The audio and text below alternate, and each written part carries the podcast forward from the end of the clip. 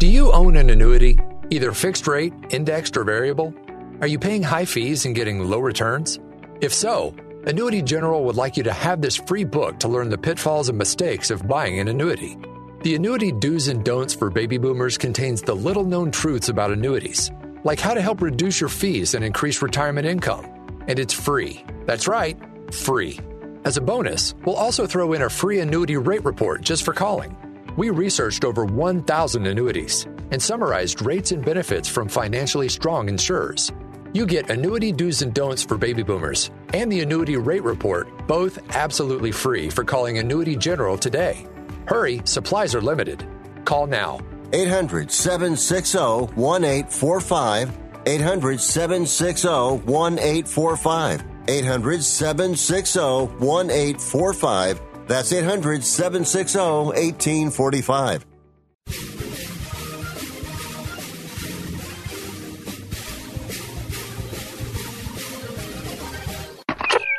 Now on the tee. Is it time? Let's do this. It's time for Real Golf Radio, the longest running nationally syndicated golf show in the country. With insights and experience of professional golfer Bob Casper, son of Hall of Famer Billy Casper, and the passion and, uh, well, fun Hey. of Brian Taylor. Nice. Here they are, the hosts of Real Golf Radio, Brian and Bob.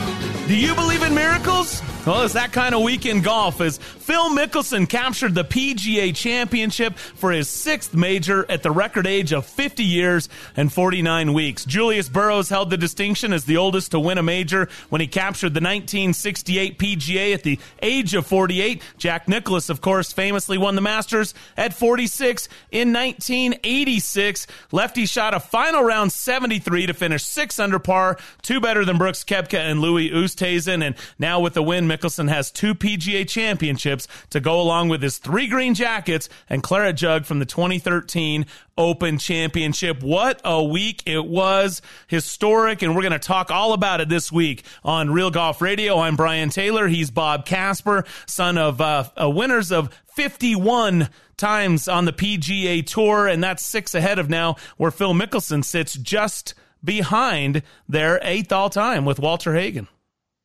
Yeah, it's pretty cool to uh, watch him, especially coming down the stretch after having that five shot lead, and then the lead gets a little bit narrower. But Phil held on, hit some great shots coming down the stretch, and was able to uh, get that two shot victory over Brooks Koepka and Louis Oosthuizen. 45 wins, tied Walter Hagen. I don't think he's catching your dad, Bob. I think uh, your I think your dad is safe there at 51 in position number seven.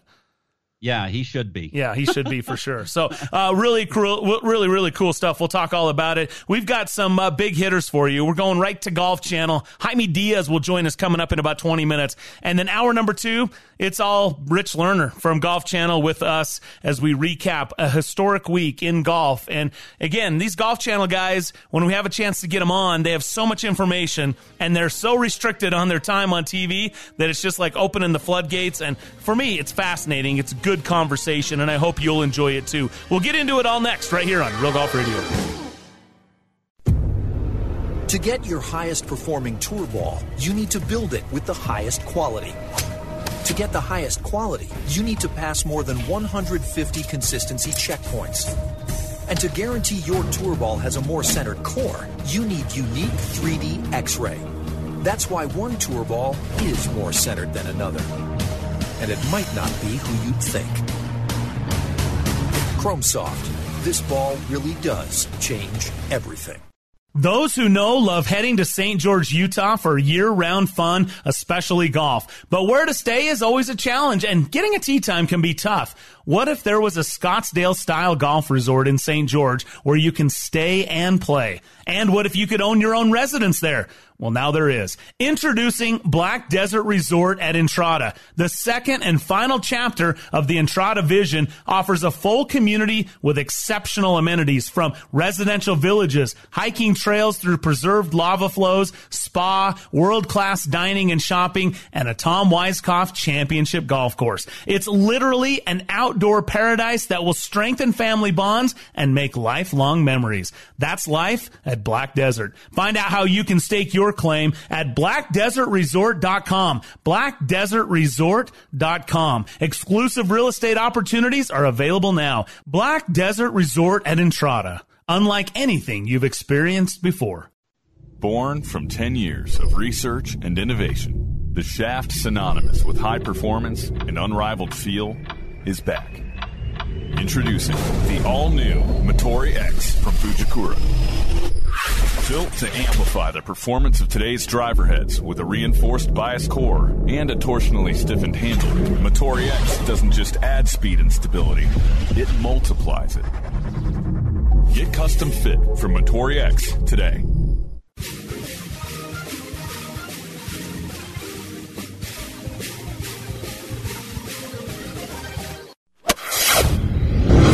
Now, back to Brian Taylor and Bob Casper on Real Golf Radio. Real Golf Radio. All right, welcome back. Real Golf Radio. Brian Taylor, Bob Casper with you. This segment is brought to you by Callaway Golf, who salutes the oldest major champion to hit a 360 yard bomb, 366 yard bomb when he needed it. Congratulations from Callaway Golf to Phil Mickelson on an epic performance using his epic speed driver.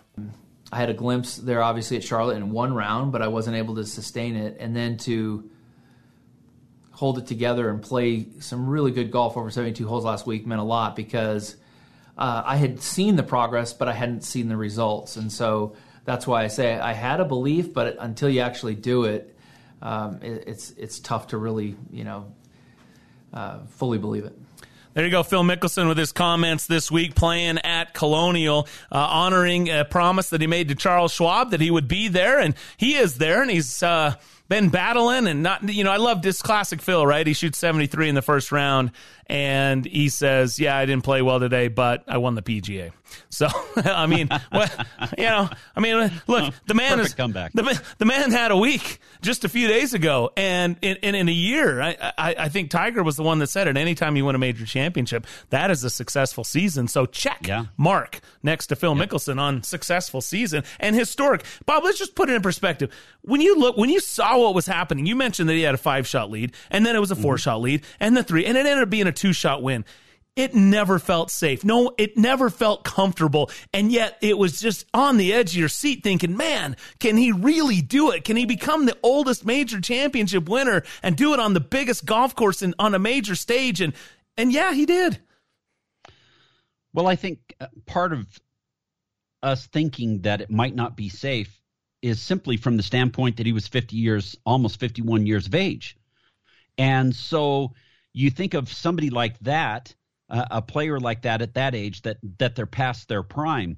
If Phil was in his prime, we would have never thought that type of situation. But but because he had not shown any good play up until this point, except for that one round of 64 at Quail Hollow, um, then you know we're always thinking, oh, is he gonna is he gonna hold on? Is it gonna happen? Is it uh, is he gonna win the golf tournament? And and it got tight there for a while, so we're all kind of sitting on the edge of our seats on needles and pins. And you know what? He was able to get it done. Guy hadn't had a top 50 in a major Right. championship outside of Augusta, Georgia in about 5 years.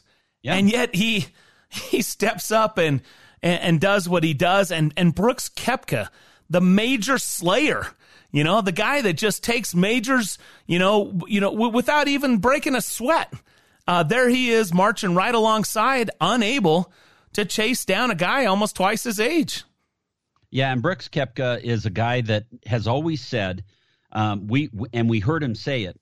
I'm a guy that deals with the pressure the best in a major championship. I'm going to beat half the guys. The other guys I'm going to beat because when they get in contention, um, they're not going to be able to live up to it, and and I can do that. And so my whole thing, my whole thing is to get in contention and then I know I'm going to win. Well, he's done that twice in the last two PGA championships, and he hasn't been able to do it. So there's a little bit of the the the chink in that armor of his, so to speak. And um, I was surprised. I was surprised he didn't put more more pressure on him, especially after Phil makes bogey on the first hole and Brooks makes birdie, and then you know, Brooks turns around and makes double bogey on number two. That w- that was very untypical for him. Yeah, no, no doubt about it. We're going to talk about these, this, you know, going forward with our guests as well. But it wasn't di- that different than what we saw at the Masters. But Hideki Matsuyama, uh, pretty quiet mm-hmm. player, mm-hmm. not a superstar. You know, had the lead on Sunday and pretty much maintained the lead on Sunday, and no one really gave him a charge. I mean, Xander, you know, gave it a little bit of a run, and then it went in the water on 16, and it was done.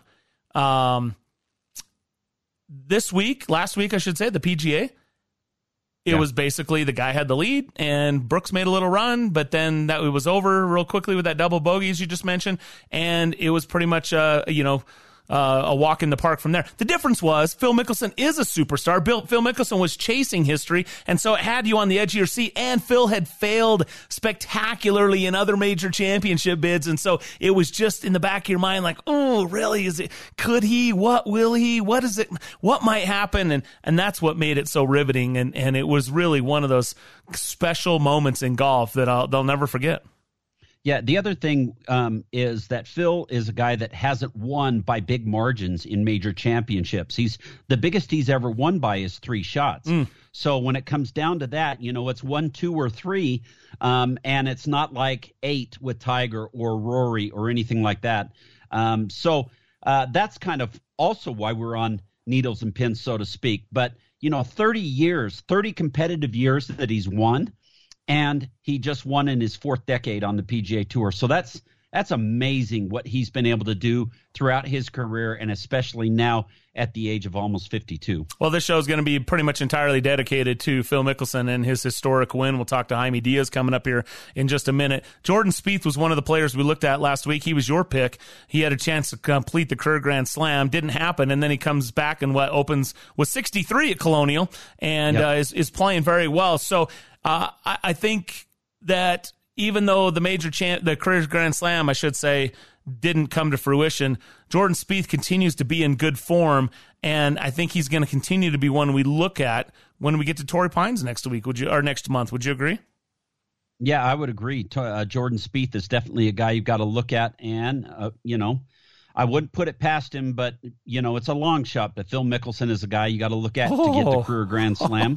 Um, and one's not enough for know, you, Bob well this is a this is a course he's played on all his life. He's won on this golf course. He's got to be relishing the opportunity to be back there for the us open. Uh, this is really good apple pie ma'am. I really appreciate that. But i'm gonna have to have some ice cream if i'm gonna be able to wolf this down. I just i can't choke this down. This apple pie as good as it is i can't have it without some ice cream on top. That's what bob is saying. Torrey is the ice cream on top and he's not gonna settle unless he gets his ice cream with his apple pie. Well you know what? I don't know if that's gonna happen but i'll tune in to watch. Count me in, Bob. I'll tune in. Jaime Diaz, Golf Channel, joins us next right here on Real Golf Radio.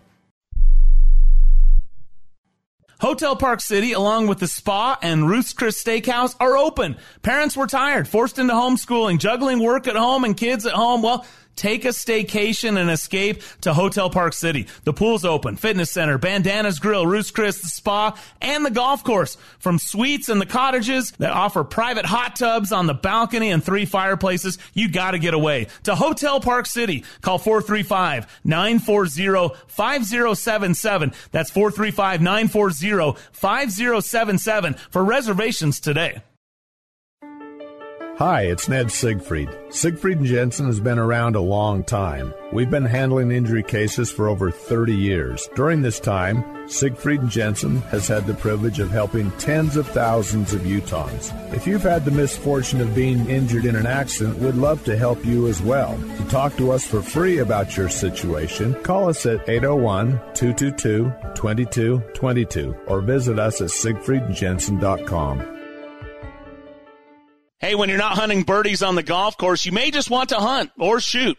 Get some guns and ammo. Yeah, it's what you want. It's also the name of the store. Stop in one of the four locations along the Wasatch Front with Get Some Guns and Ammo stores in Murray, Orem, Layton, and Tooele. A great selection of firearms, an indoor shooting range for rifle, pistols, and shotguns, and Get Some has a large selection of range gun rentals so you can try it before you buy it. Beginners are welcome. Come and learn from the experts at Get Some Guns and Ammo, open seven days a week. You might know Mountain Land Supply for its plumbing products, but did you know Mountain Land Supply also carries landscaping, irrigation supplies, and tools? They can help you design and calculate the exact feet of pipe sprinkler heads, and nozzles to use for your yard. Using smartphone technology, you can even control your watering with state of the art controllers. For all your landscaping needs, go to mountainlandsupply.com to find the location nearest you. This is Brian Taylor. In 22 years of hosting this show, the most life changing experience I've had was getting LASIK surgery from Hoopes Vision. I met Dr. Philip Hoopes and Dr. Phil Hoopes Jr. over a decade ago. They helped me through the decision process of understanding what benefits I would experience and the various options I had to choose from. One thing was for sure, I was done with contacts and glasses. What a hassle. Not ideal for my lifestyle. Of course, I was nervous. It's your eyes after all. But the Hoopes Vision free consultation was absolutely key. They were thorough and walked me through through everything to put my concerns to rest. And the day of the surgery was so easy. Really, one of the simplest things I've gone through, and it worked. I could see instantly. And 12 years later, I haven't had any issues at all. I can still see that tee shot land 300 yards down the fairway. Well, you know, close to 300 yards. Anyway, schedule your free consultation today at hoopesvision.com. Join the list of happy patients like Mike Weir, Bruce and Boyd Summerhays, Bob Casper, and me. Oh, and mention Real Golf Radio and you'll save $1,000 off your LASIK procedure. Do it now at hoopesvision.com vision.com.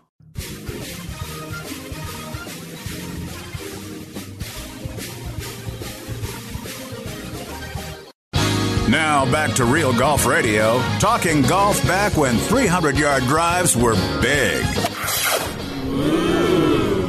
For real. Here's Brian and Bob.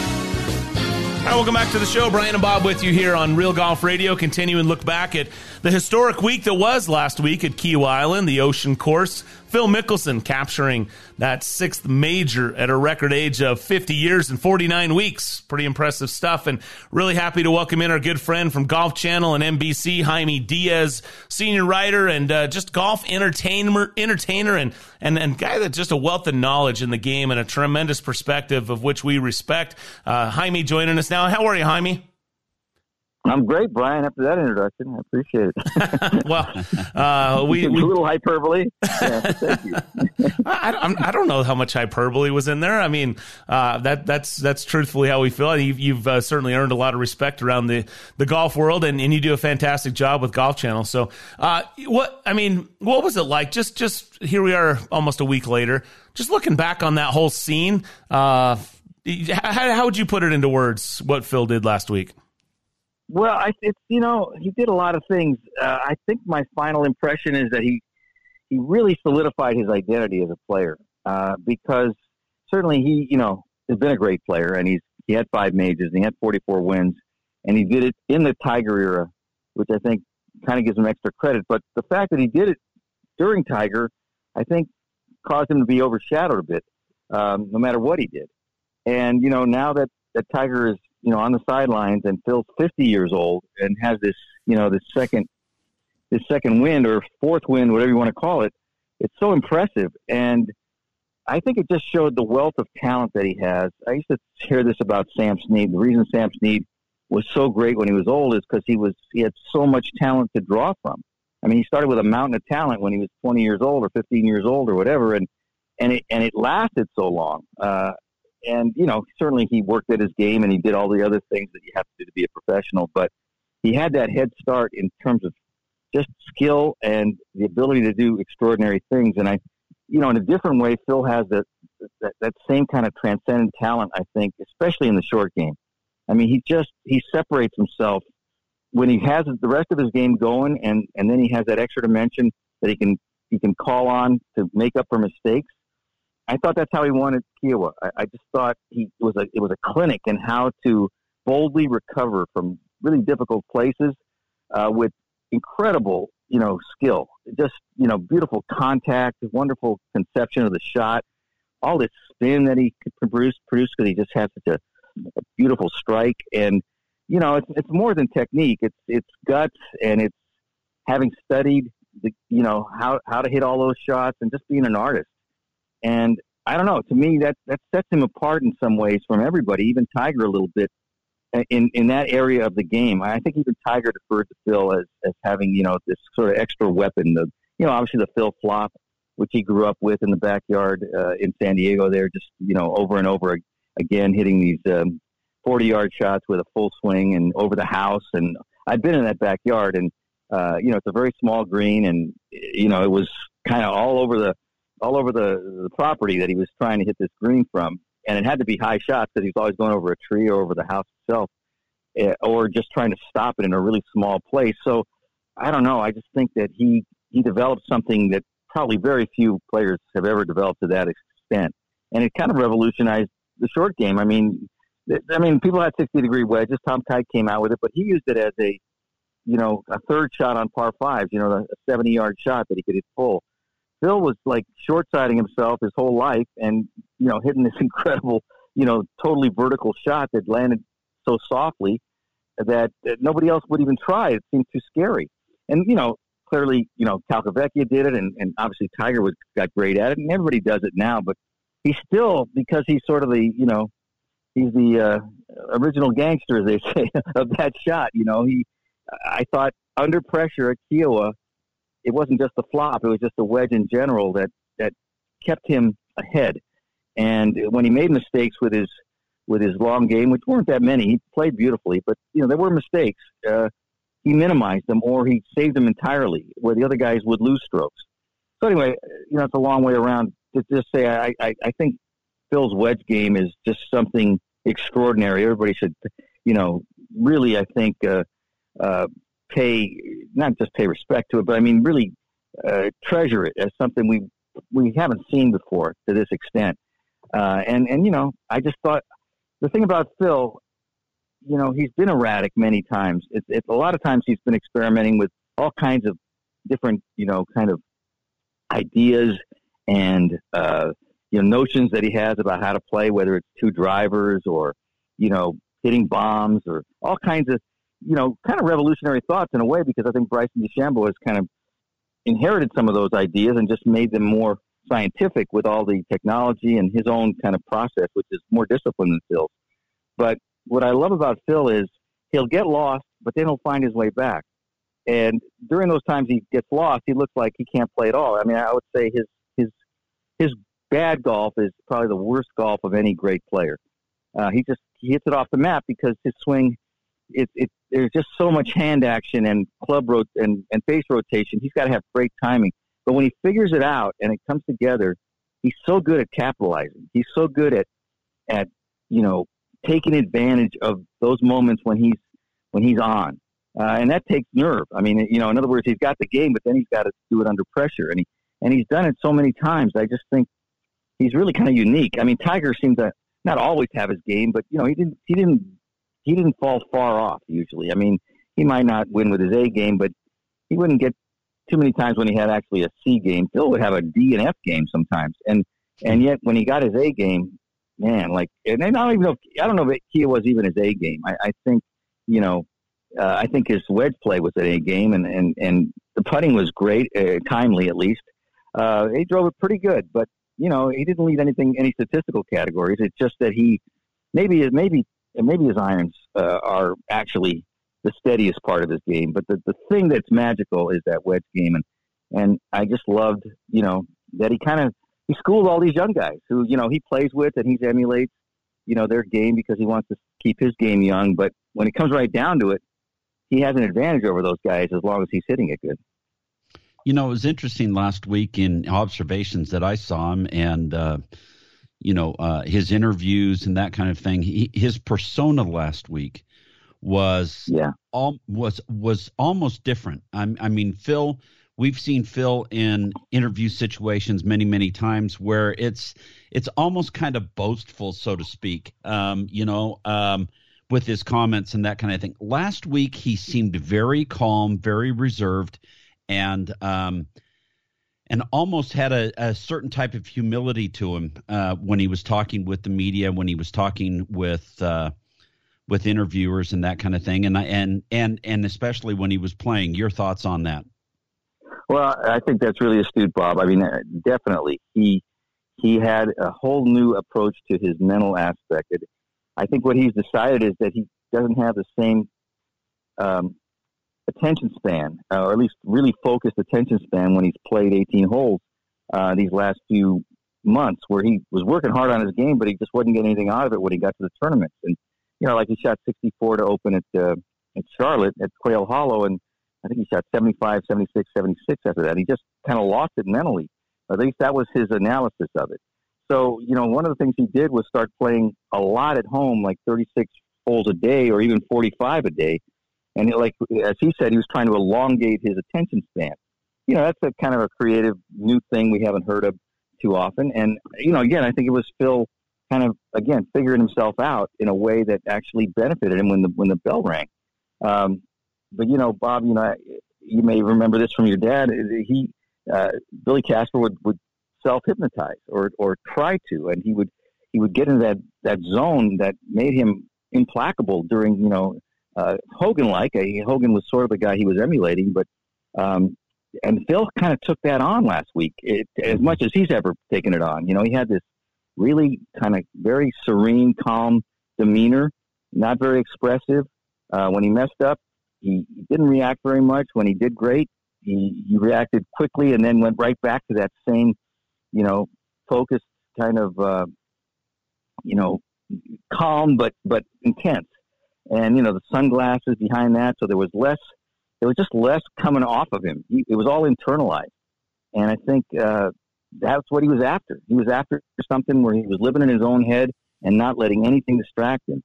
And you know, I probably, it, it, as he said, it took a lot of work. It took a lot of effort. I think that's the other thing. You know, a closet hard worker. People don't always think of him that way, but uh, you see the transformation in his body. That's taken a lot of work. But he's always addressed whatever he's, you know, found to be a problem pretty hard. Um, you know, he, sometimes he goes back to see his family during a tournament, that kind of thing. People say, ah, this guy, you know, doesn't prioritize like Tiger did. I keep bringing up Tiger just because I think the comparison was always well, Tiger's this and Phil's that. But there's some similarities. They they both really work hard on their weaknesses, and it's just that Phil's process is different, and and he just doesn't have the same consistent technique that Tiger has. But I think he definitely has as much commitment as Tiger had, which is saying something. And the other thing about Phil, um, you know, he'll do whatever is necessary because he really loves it. I mean, he really loves competition. He really loves to play golf, and he wants to play it well. So he will pay the price. And I think Kiawah confirmed all of that. Whereas there might have been questions to do it at the age he did it and the manner he did it. You can't do that with shortcuts. You got to do it with full commitment. And so I think more respect to Phil than maybe he's ever had because, you know, not only a true champion in terms of how he can play, but also in how he can uh, figure out the game, uh, which I think is really the hardest thing for any of these players is to is to bring their A game or bring something close to an A game to the biggest moments. And it's so hard to do. And we, we you know, especially when the expectations grow. I mean, like we're seeing Rory now, he, he's struggling with that, you know, or whether DJ even. Soon as you become number one and everybody expects you to do it, it gets harder and harder. And Phil has found his moments. And Tiger used to do it uncannily. I mean, he would just keep doing it. It was like, boy, this it must be easier than it looks, but it's not easy. It turns out, you know, Tiger was a one-off, and it's been hard for everybody except Jack and Tiger. Uh, but Phil, you know, with given his um, limitations with his technique, I think has been as good at it as anybody at, at capitalizing on on being ready. Jaime Diaz, Golf Channel, joining us, and uh, in the few minutes we have left, you, you, mentioned a couple of the other players. I, I, don't know. You've been doing this a long time. It, it, does. Nobody was picking Phil Mickelson to win last week, and you, you know all the big names that were the storylines coming into it. And you mentioned Rory. Uh, it just, I mean, Dustin Johnson, Justin Thomas. I mean, these how do you pick guys to win majors anymore? I mean, what, what, what trends is there? Is there any any secrets for our listeners out there who you know because it, well, it, makes us look silly I, some most of the time. Oh, I, I, totally agree. I mean, I hate prognosticating. We do it on Golf Channel a lot. Who's your favorite this week? And but I got to say that and I'm I'm not a big fan of gambling, not because I on ethical ground, but just not it, that that interest. I've never been that interested in it. And I always felt like golf is such a crapshoot. It's kind of silly to even try to gamble on it, but I got to say, all the new analytics that you know that the coaches and the players know about from strokes gain on down, um, the gamblers now are really putting in the same kind of effort that they do into other sports, and they're coming up with some picks now that are making a lot of sense. And I, I noticed Brandel, you know, he, he's he's very into the you know the process of that. Not not to gamble, but just to know more. And and you know he picked Will Zalatoris at, at the Masters, and he picked Louis at uh, Louis. And, well, he was wrong about Jon Rahm, but he picked Louis at Kiawah. And you know, I know he studies a lot of things, so I think people are getting a little closer to figuring out what what uh, statistics are most important in projecting forward. You know, who's going to do well. I think the the one that seems to be the the one that carries the most weight generally is the strokes gained approach. So mm. mostly iron play. Uh, that's that's that's a good indicator of when someone's playing well and whether they, especially at majors where the the penalty for missing is greater. That's a good one to kind of uh, you know rely on. But I'm with you, Brian. In the end, there's there's so many surprises in golf, and you can as ready as anybody, uh, or as ready as you've ever been on on Wednesday night, or even Thursday morning, and then something happens on the first tee. And I've heard this from players so often man, I was so ready. Uh, and then I just, something happened. Or the inverse, man, I was lost. And then on the third hole, I, I felt something and it carried me all the way to Sunday. And it's like, okay, who can, who can predict that stuff? You know? Isn't that the truth? All, all these mysterious wins and losses. And it's like, wow, that, it makes you respect Jack and Tiger even more because they, I think what it comes down to, they just found a way. It wasn't like it wasn't like they figured it out. They still had to figure it out every day. Um, in other words, uh, you know, they didn't have like a plan that was going to last four days. It's still improv- improvising quite often during a round and figuring out the flaw or figuring out the problem that you're kind of, you know, starting to feel coming on and stopping it or correcting it. And I, you know, Nicklaus is great at explaining some of the ways he used to do that. Uh, he would find a hole maybe where the tee shot would be uh, fairly risk free, and he might have a swing thought that he he wanted to try that might correct something that he felt was was off, and he hit he tried on that hole, and eighth hole at Augusta was his uh, the one he kept using as an example because if you ha- if you happen to miss a drive there, okay, it's a three shot hole, uh, but it's, there's no real penalty, so it's worth taking a risk. And, and he said I found a lot of rounds on the eighth hole at Augusta, uh, or even found a couple of tournaments at the eighth hole at Augusta. So I think that's the, the kind of the secret process that all players go through um, in terms of trying to, you know, trying to keep it going. Uh, it, you know, you guys play enough golf to know, and I think it's true even of the pros. It's just a matter of degree that you never really have it all. It's just always this, you know, it's like a steering wheel in a car. You're always just correcting it a little bit, always. And the guys who are best at correcting are the best golfers. It's why we chase it. It's fascinating and infuriating and all of those things all at the same time. And it all wraps up to a game we love called golf. So um, it's yeah, fun to watch these guys play it at a high level. Jaime, you're the best, man. We appreciate your time and always uh, appreciate the, the work you do on Golf Channel. Keep it up, and uh, it's a pleasure to have you on the show. Pleasure to be with you guys. Thanks, Brian. Thanks, Bob. Jaime Diaz, Golf Channel, joining us here on Real Golf Radio. We'll take a short break. We'll continue looking back at the PGA next, right here on Real Golf Radio. Building a driver to deliver more speed isn't new. The way we're doing it is. We're pushing artificial intelligence to go even further. The new Jailbreak AI speed frame is designed to promote faster ball speeds across the face. It's a structural shift in design, delivering performance in a way you've never seen. We're not just building drivers, we're framing the future of speed. Only in the new Epic drivers from Callaway. Have you heard? There's an all new experience coming to St. George, Utah. Black Desert Resort at Entrada is a full community resort experience featuring a resort hotel, private residences, world class dining and shopping, a Tom Weiskopf designed championship golf course, and so much more. With a simple message of remarkable within reach, Black Desert Resort beckons you to visit and even stay for a lifetime. Exclusive real estate opportunities are available at blackdesertresort.com. Black Desert Resort at Entrada Entrada, unlike anything you've experienced before. I started Folds of Honor above my garage 13 years ago because 90% of spouses and children of killed or disabled U.S. service members receive no federal education assistance. Our mission has never wavered. We honor their sacrifices by educating their legacy. Thank you for supporting the Folds of Honor. Thank you for supporting the Folds of Honor. Thanks to you, I will be a construction engineer, an elementary school teacher. Thank you for helping me fulfill my dream of going to med school. We're able to award these scholarships because patriots like you refuse to turn your back on the cost of freedom. Join the Folds of Honor Squadron today.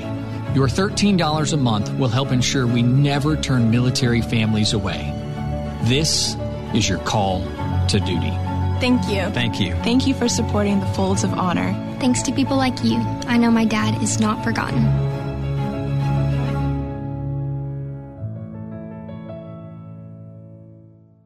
Born from 10 years of research and innovation, the Shaft synonymous with high performance and unrivaled feel is back. Introducing the all-new Motore X from Fujikura. Built to amplify the performance of today's driver heads with a reinforced bias core and a torsionally stiffened handle, Motore X doesn't just add speed and stability, it multiplies it. Get custom fit from Motore X today.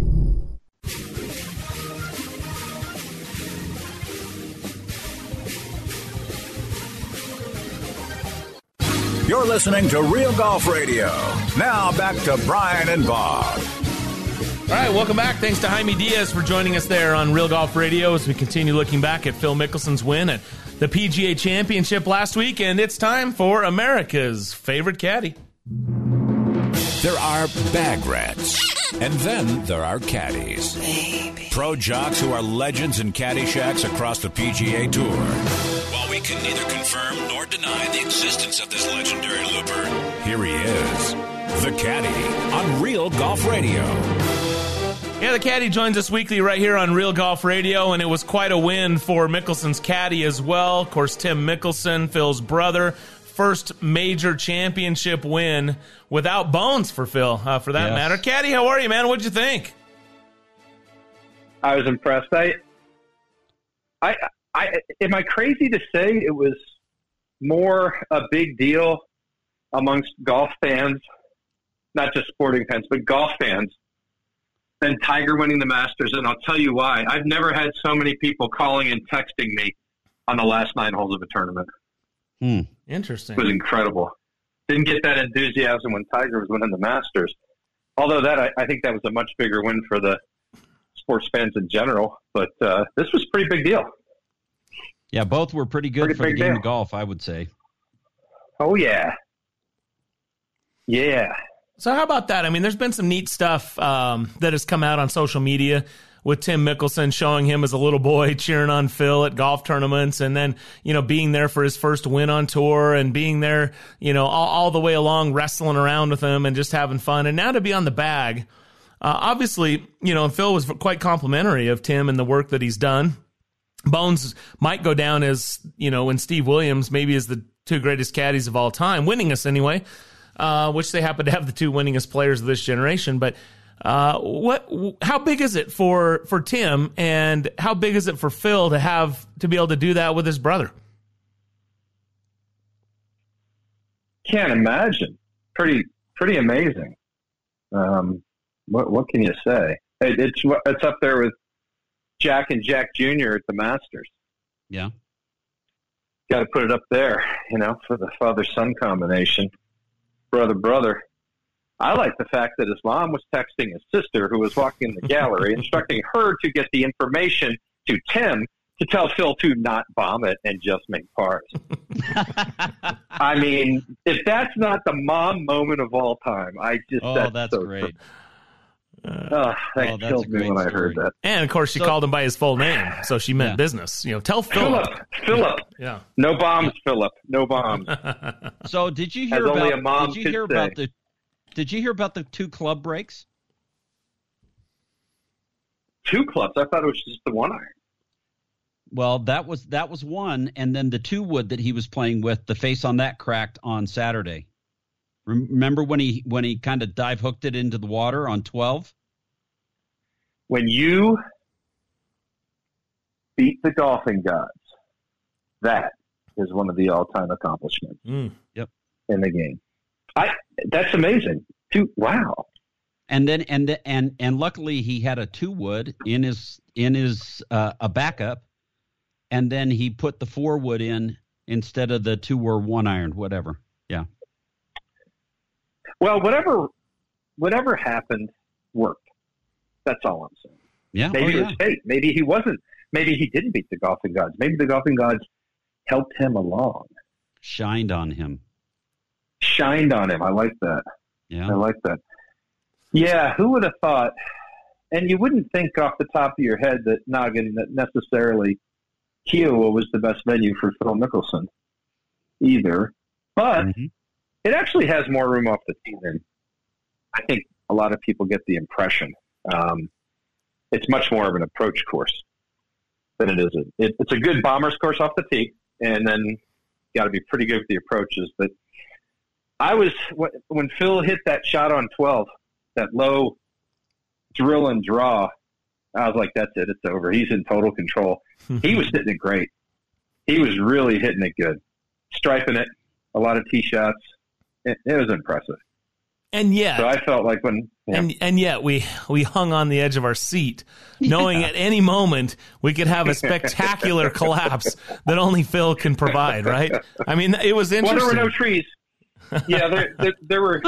I'm not going to say. I'm not going to say that that the people doing the telecast ever have bets on anything. But let's just say that.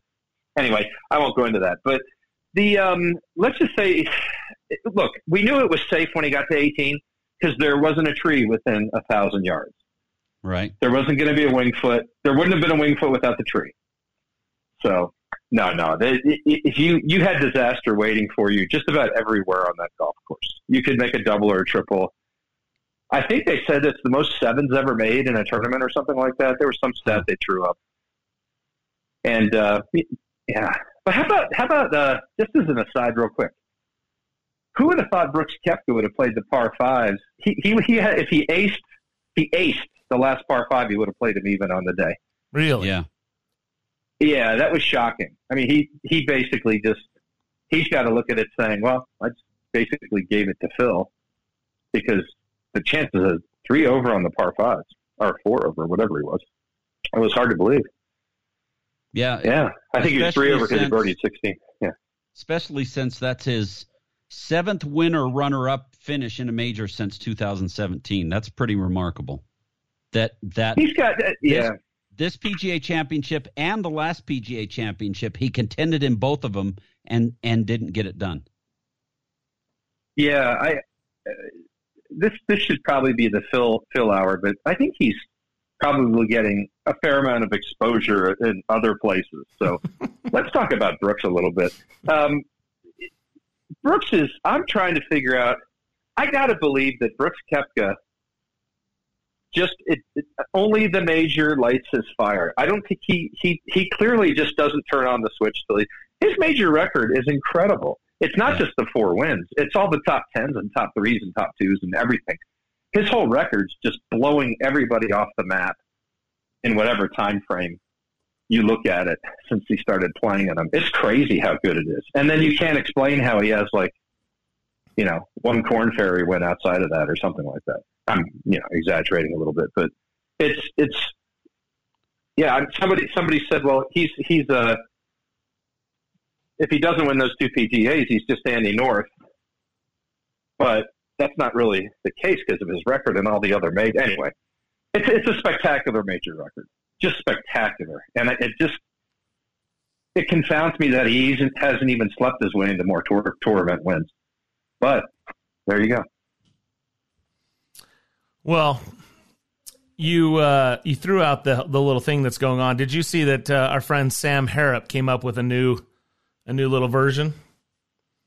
A little a Oh, little I, ditty. I've not, I've, One of us is going down in history.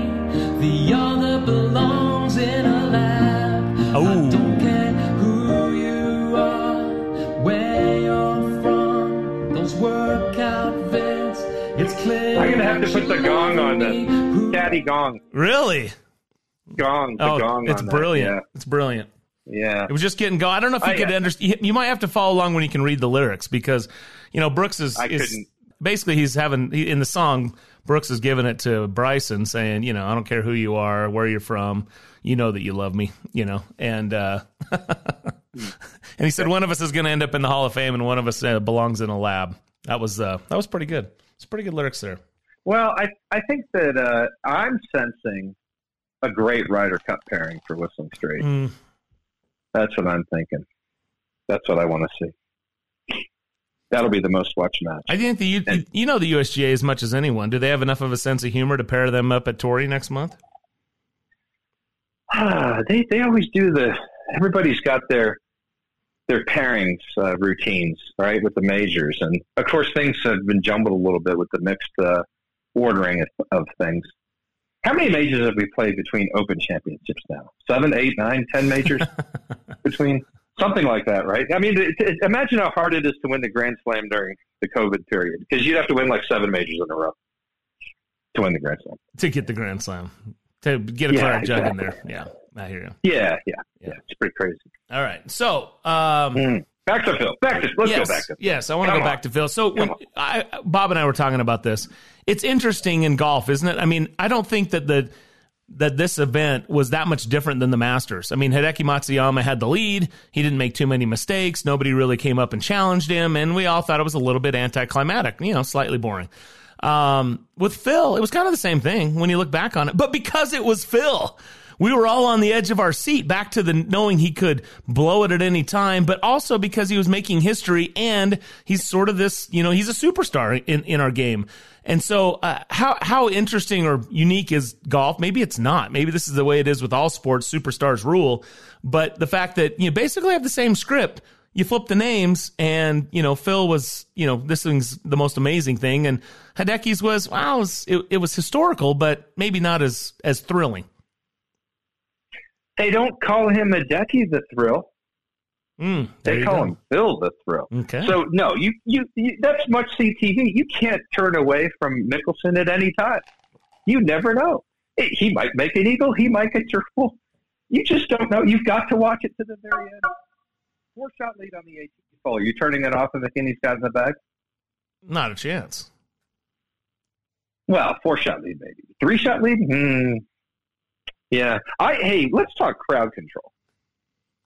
Let's talk crowd. All right, What let's hear happened? That was crazy.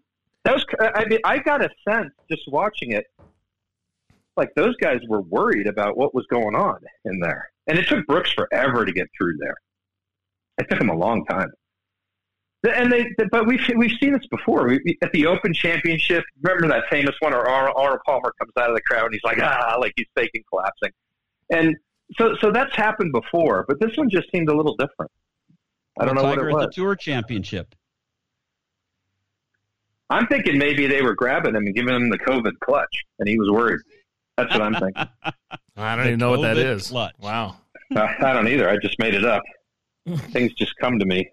So the PG of How the mind America, operates. PGA of America apologized for the crowd control and say they need to do better. Um, I, I guess I don't know. I, I understand that, right? I understand it, but at the same time, yeah, I think it I was. like it. I, I do. I love. Well, I not only I loved it. I love it. Straight up loved it. But yes, I understand. As long as everyone's safe. But you know what? Don't come on. Everybody relax a little bit. It was it was spontaneous. It was it was jubilation. It was awesome, right? And and as long as Brooks' knee didn't really get dinged up to the point that it was an issue, eh, let's move on. Kind of Anyway. jubilation Yeah. like uh, like the Ryder Cup team at Brookline. Exactly. Yeah, it's it's uh, that that's been a tradition, and it, it's uh, certainly not unusual for that to happen. It just there's just something a little different about that one. I, I I'll go with that, but uh, but I love it. I think it's great. I think it's it would be awful if, uh, and it could be just the reality of how things evolve uh, or devolve in life, and it hopefully it's not a reality that they're just going to have to put an end to that ever because it's, I think it's pretty cool for the fans to be a part of that, for the players to be a part of that. It's just a neat thing. Um, it's kind of like it's kind of like golf's version of everybody pouring champagne on you. Yeah.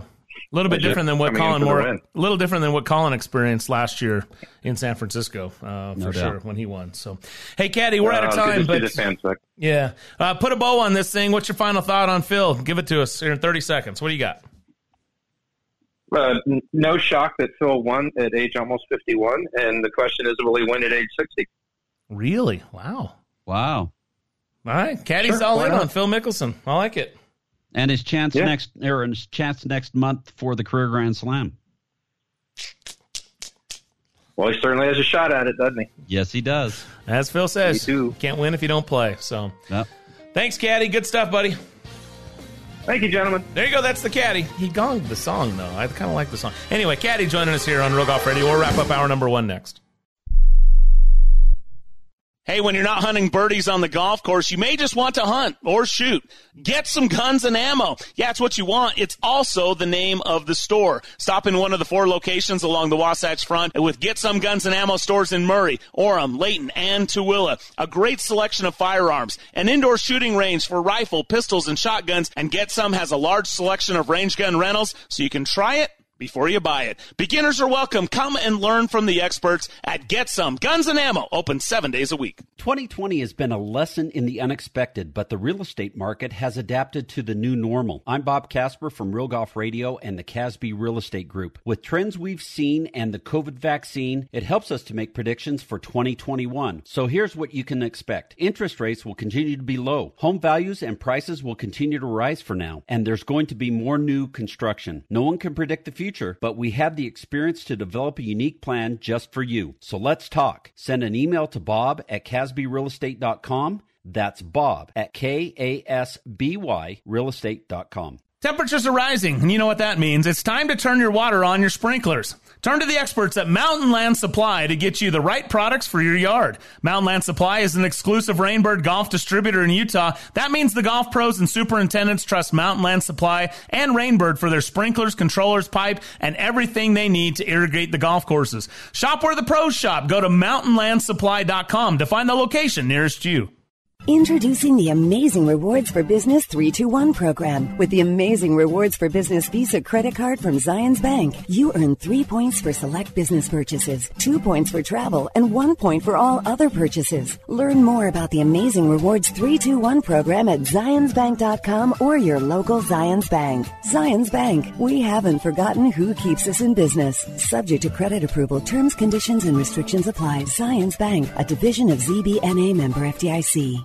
This is Brian Taylor. In 22 years of hosting this show, the most life changing experience I've had was getting LASIK surgery from Hoopes Vision. I met Dr. Philip Hoopes and Dr. Phil Hoopes Jr. over a decade ago. They helped me through the decision process of understanding what benefits I would experience and the various options I had to choose from. One thing was for sure, I was done with contacts and glasses. What a hassle. Not ideal for my lifestyle. Of course, I was nervous. It's your eyes after all. But the Hoopes Vision free consultation was absolutely key. They were thorough and walked me through everything to put my concerns to rest. And the day of the surgery was so easy. Really, one of the simplest things I've gone through, and it worked. I could see instantly. And 12 years later, I haven't had any issues at all. I can still see that tee shot land 300 yards down the fairway. Well, you know, close to 300 yards. Anyway, schedule your free consultation today at hoopesvision.com. Join the list of happy patients like Mike Weir, Bruce and Boyd Summerhays, Bob Casper, and me. Oh, and mention Real Golf Radio, and you'll save $1,000 off your LASIK procedure. Do it now at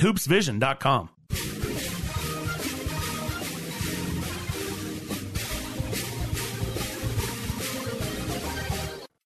You're listening to Real Golf Radio. Now back to Brian and Bob. All right, thanks to the caddy. Thanks to Jaime Diaz for joining us here on the back nine. It's all Rich Lerner from Golf Channel joining us here, so stay tuned for a one hour back nine with Rich Lerner uh, here on Real Golf Radio. One of the guys I wanted to mention real quick before we uh, break here at the top of the hour is Justin Thomas. Missed the cut last week. Bob, this is a guy that's our players champion. We had he had it rolling, and now here he is at Colonial. He talked about struggling with his swing, and here's his buddy Jordan Spieth playing well. Is it, it golf is so cyclical? Justin Thomas couldn't It miss, and uh, Jordan couldn't find it, and now it's like flip flopped a little bit. Even though he is the players reigning players champ, but he did a, a, a nice. Uh, correction there in round two where he doubled his fairways, doubled his greens, and shot four under coming off of the two over start there. But what do you see on Justin Thomas? Well, Justin Thomas is third on the Ryder Cup uh, points list right now, so he's going to be a Ryder Cupper. But since that Players Championship, um, his best finish is tied for 13th, and as you said, he he missed the cut at the PGA Championship. So um, hopefully, he's figuring some things out and brings it back around. Yeah, he talked about some swing challenges. He also talked about the putter uh, letting him down a little bit. So, uh, look, um, you know, it, it's just interesting week to week, but uh, hopefully the positivity he took out of the second round uh, will play over and into the weekend and, and help him uh, find it. Because, you know what, look, we need our guys, we need our best Yep. players in form when we get to No Whistling doubt. Straits. Hey, stay tuned. The back nine hour number two coming up next, right here on Real Golf Radio.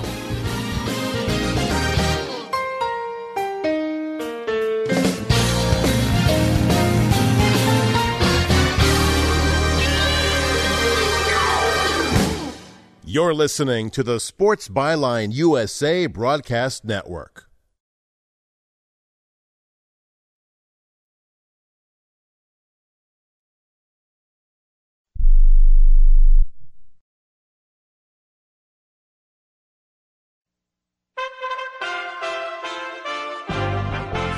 USA Radio News with Tim Berg.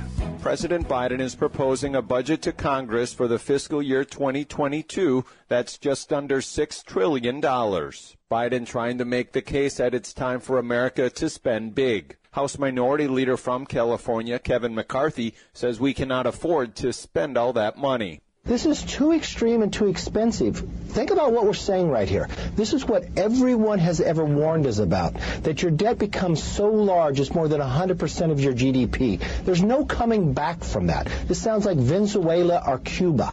Senate Republicans on Friday blocked a bill that would form a commission to probe the January 6th Capitol attack, the first filibuster of the year by the chamber's 50 vote minority. Senate Minority Leader Mitch McConnell lobbied his members forcefully against the House passed commission measure. You're listening to USA Radio News. Recently, Facebook announced its ban on former President Trump, but promised to review the ban in six months. Now, Newsmax wants to know if you think Trump should be back on Facebook. Vote in Newsmax's national poll and let us know your opinion. Just text the word North to 39747. That's North to 39747. It takes just seconds. Make your voice heard. We'll share poll results with the 30 million people who watch Newsmax TV. Forbes calls Newsmax a news powerhouse. It's already the fourth largest cable news channel in America, with great recent guests like Donald Trump, Mike Huckabee, Franklin Graham, Jon Voight, Alan Dershowitz, Ron DeSantis, Nikki Haley, Mike Pompeo, and so many more. Newsmax is on all major cable systems. If your cable company doesn't carry Newsmax, call them. Tell them you want Newsmax or you can switch. So vote now in the Newsmax poll on Facebook's Trump ban. Just text North to 39747. Let Newsmax and America know your opinion. It's going to be a busy weekend on the road as many Americans head out for Memorial Day travel. AAA is predicting a 60% rise in holiday travelers this year after many people were cooped up during the pandemic. Regarding the coronavirus pandemic, Dr. Ashish Jha tells ABC's Good Morning America we still need to keep our guard up. Yeah, the virus is out there and those variants are out there and they're infecting unvaccinated people. So when the CDC uh, director, Dr. Walensky, yesterday said she worries about that, uh, that population, I do too. Uh, we've got to stay very careful. If you're unvaccinated, you got to keep maxed up, masked up, avoid indoor gatherings, all the things that we've been talking about over the last year because people still remain vulnerable. The fan who dumped popcorn on NBA player Russell Westbrook is facing some serious consequences. The Philadelphia 76ers announcing the fan season ticket will be revoked right away and that he won't be allowed into any event at the Wells Fargo Center in Philadelphia. USA Radio News.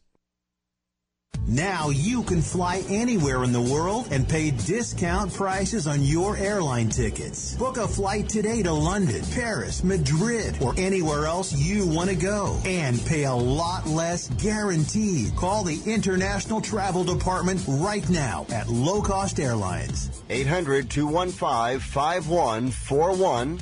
800 215 5141.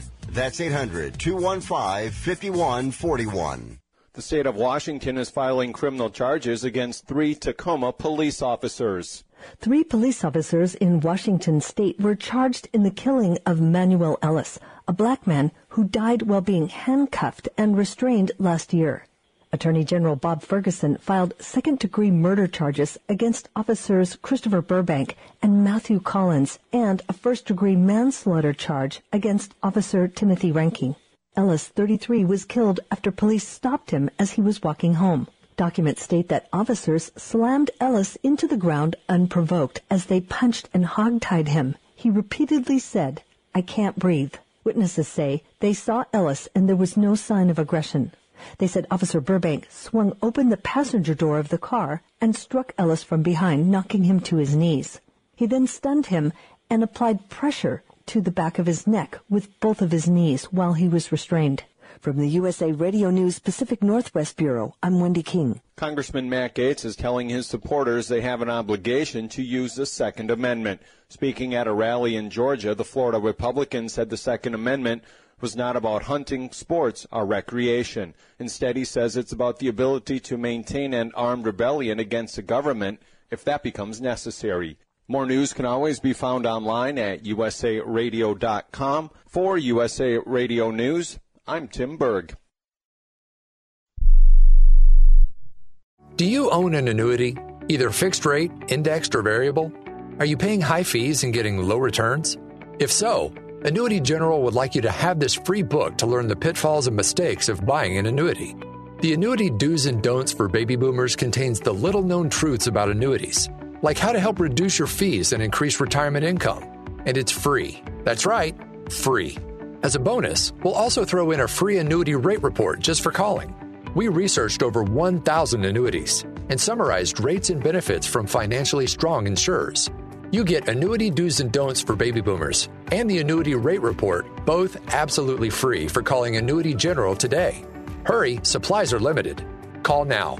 800 760 1845. 800 760 1845. 800 760 1845. That's 800 760 1845.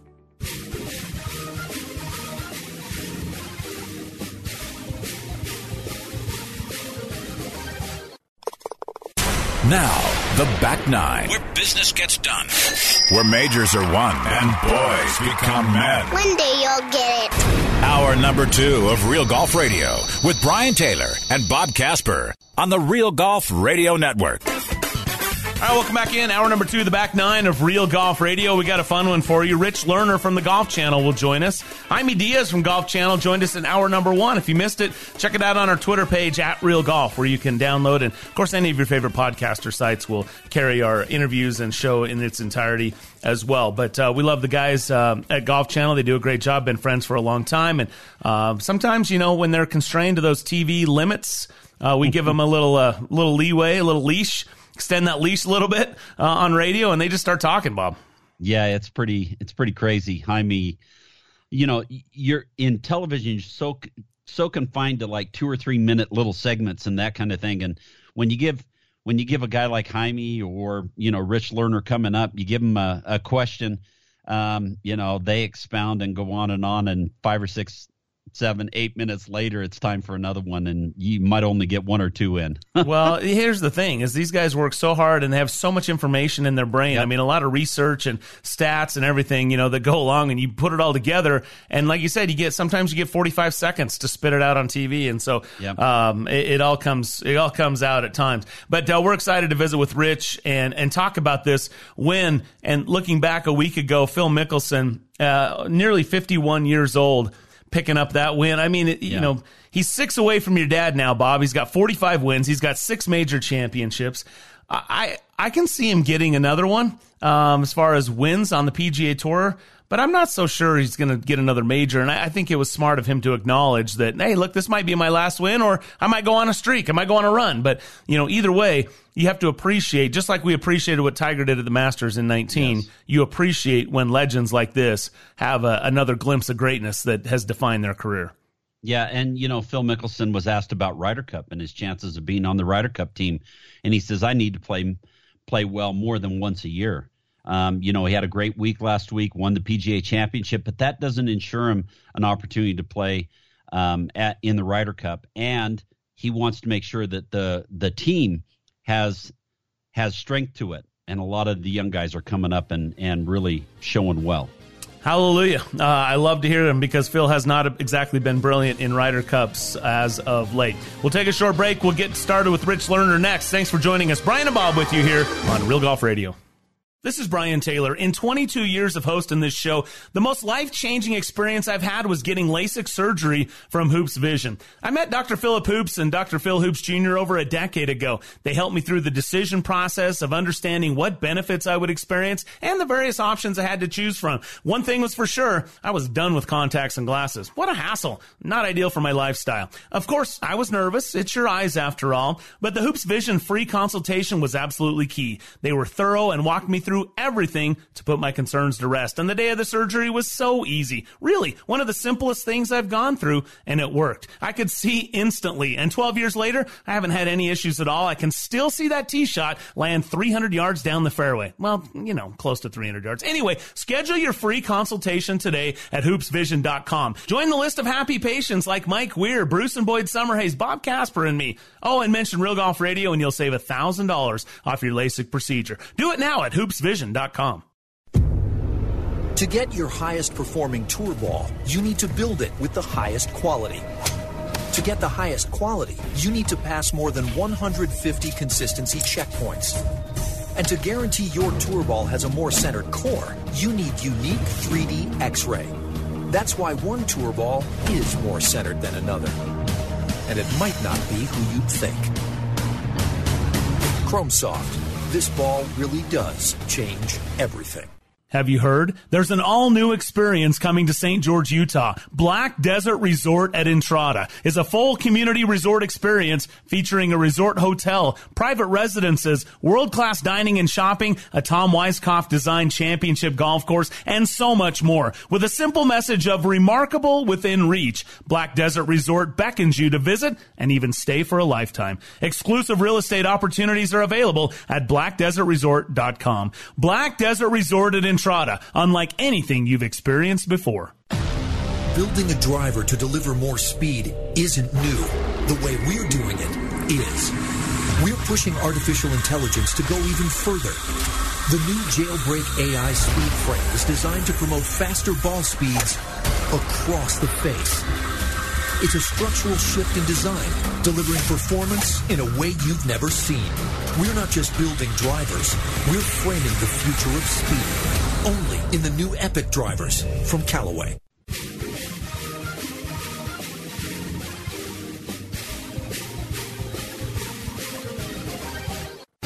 Now back to Real Golf Radio with Brian and Bob. All right, welcome back to the show. Brian and Bob with you here on Real Golf Radio. Looking back at a historic win by Phil Mickelson at Kiawah Island and the PGA Championship, and the man that was right in the middle of it all, uh, we sit and watch his coverage. We, uh, you, you, you, welcome him into his, your living room as golf fans, you know, each and every week, especially at major championship time. He's been doing this for a long time. Just an excellent professional. Rich Lerner from Golf Channel joining us right now. Rich, how are you? Brian, Bob, I'm doing great. Thank you for having me on. And I can say I was there. yes, I, I, I, was.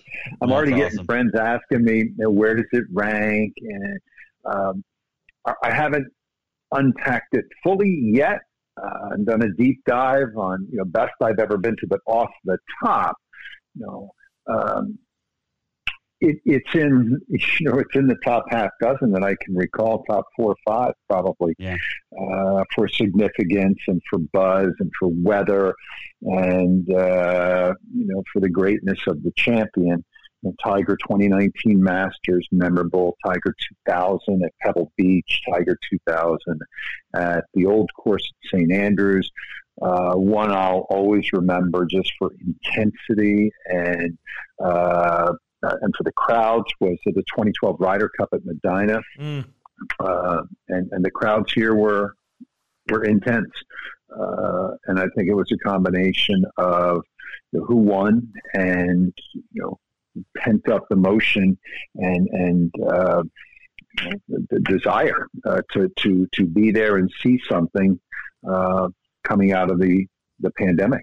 So yeah, it was uh, it was an all timer, uh, and honestly, I didn't see it coming. I mean, if if you asked me, like, did I think you know, Phil Mickelson would win a tournament after the age of fifty? Uh, you know, I, prob- I probably would say yeah, I think he, he could do it. Like I wouldn't be shocked if he won it. ask me, do you think Phil Mickelson uh, will break Sam Snead's record and become the oldest ever winner on tour? Could, in other words, could Phil win past the age of 52? I would say, yeah, I could see that happening. But, but I would also add, doesn't seem likely, not the way he's playing.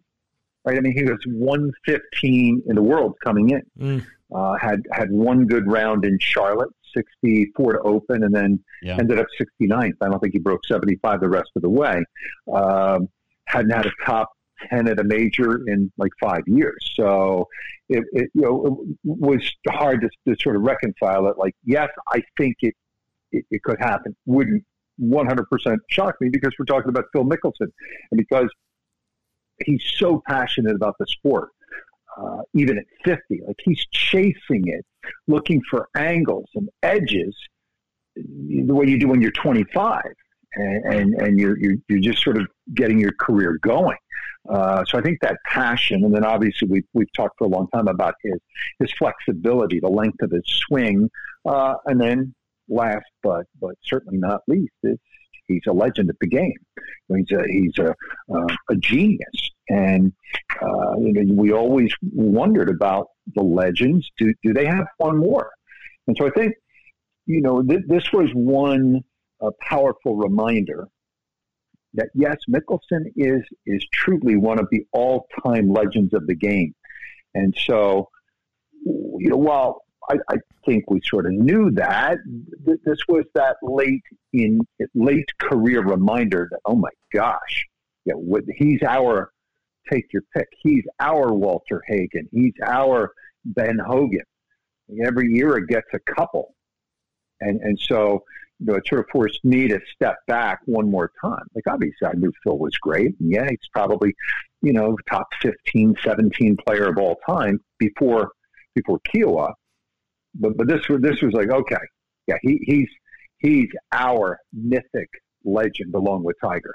No, there's no We- question. We, you know where you know they you know where they had, they had Snead and Hogan in the fifties. We we we get Tiger and Phil, and so this was that you know powerful uh, uh, reminder and uh, very exciting and uh, yeah it was uh, it was it was a hell of a week. Rich Lerner joining us. So I'm glad you brought up where does it rank? You know, I, I thought back on that, and you obviously mentioned him. I was not there in '97 when Tiger won the Masters, and I, I'm bummed out about that. We started our show in '99. Uh, my first Masters was in 2000. Um, so when Tiger won in 2019. Um, I was, I, I remember I, I wasn't going to miss that. I wanted to make sure that I was there. That was special. But, but when I think back on excitement and maybe somewhat of disbelief a little bit and just the just the barometer i mean i think about uh phil picking up his first major there at the masters in 2004 the Sure. jump and bob and i were fortunate to be greenside for that and it was just electric it was uh it was one of those things and and everybody look everyone cheers for tiger but everybody cheers for phil i mean it is it's amazing um, the amount of support he has. So yeah, I would throw that right up in there, and then yeah, I like that. I, I you, I, I'm glad you brought up 04 because we, I think we can, we just overlook it too often. Um, they, there, there was a lot um, that you know, was sort of pent up. Um, it was like, hey, is he ever going to win one of these? Right. I mean, eh, you know, there was kind of a feeling like probably he'll get one, but you're like, well, Tiger's around. Tiger at that point was what, uh, 29, not yet 30 years old. 04 wasn't his best year. Like that was VJ's year. Um, but there was still a sense that, man, it's going to be hard to win one here. Like VJ won nine times in 04. So you say VJ and then Tiger. Is still going to get one? And to quote Jim Nantz, uh, is it time at long last? It is. So yeah, I agree. I, I think 04, 0- 04 was was uh, really memorable, without a doubt. Yeah, there's there's it's, it's a good list, but I think uh, uh, 2021 at Kiawah, and Kiawah really um, did well. Ki- was quite a spot, man. I mean, Oh, yeah. I think they're coming back. It, if they had better infrastructure, in other words, roads uh, coming in, uh, it, it would enhance it. They they don't. Uh, I I'm not sure it works if you've got thirty thousand a day there. but um, they'll they'll figure a way. They might have to do it with with less people uh, and higher ticket prices, which I don't think is you know I don't think that's a bad idea. Uh, make it more of a premium experience, but, the downside to that is that you're you sort of making golf a little more exclusive. Uh, and everybody's sort of about inclusivity now. That's not for me to decide. I would just say that the golf course is excellent uh, for a major championship. You hit every club in the bag.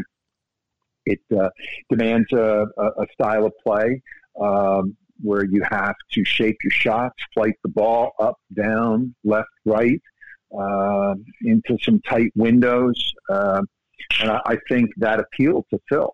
And I don't think it's a surprise that he played his best golf probably since Troon uh, when he dueled Henrik Stenson and lost in 2016, and then obviously uh, Muirfield in 2013 when he won the Open. And, and you guys know for a long time, uh, Phil uh, didn't excel and didn't particularly love links or link style golf, and then he figured it out.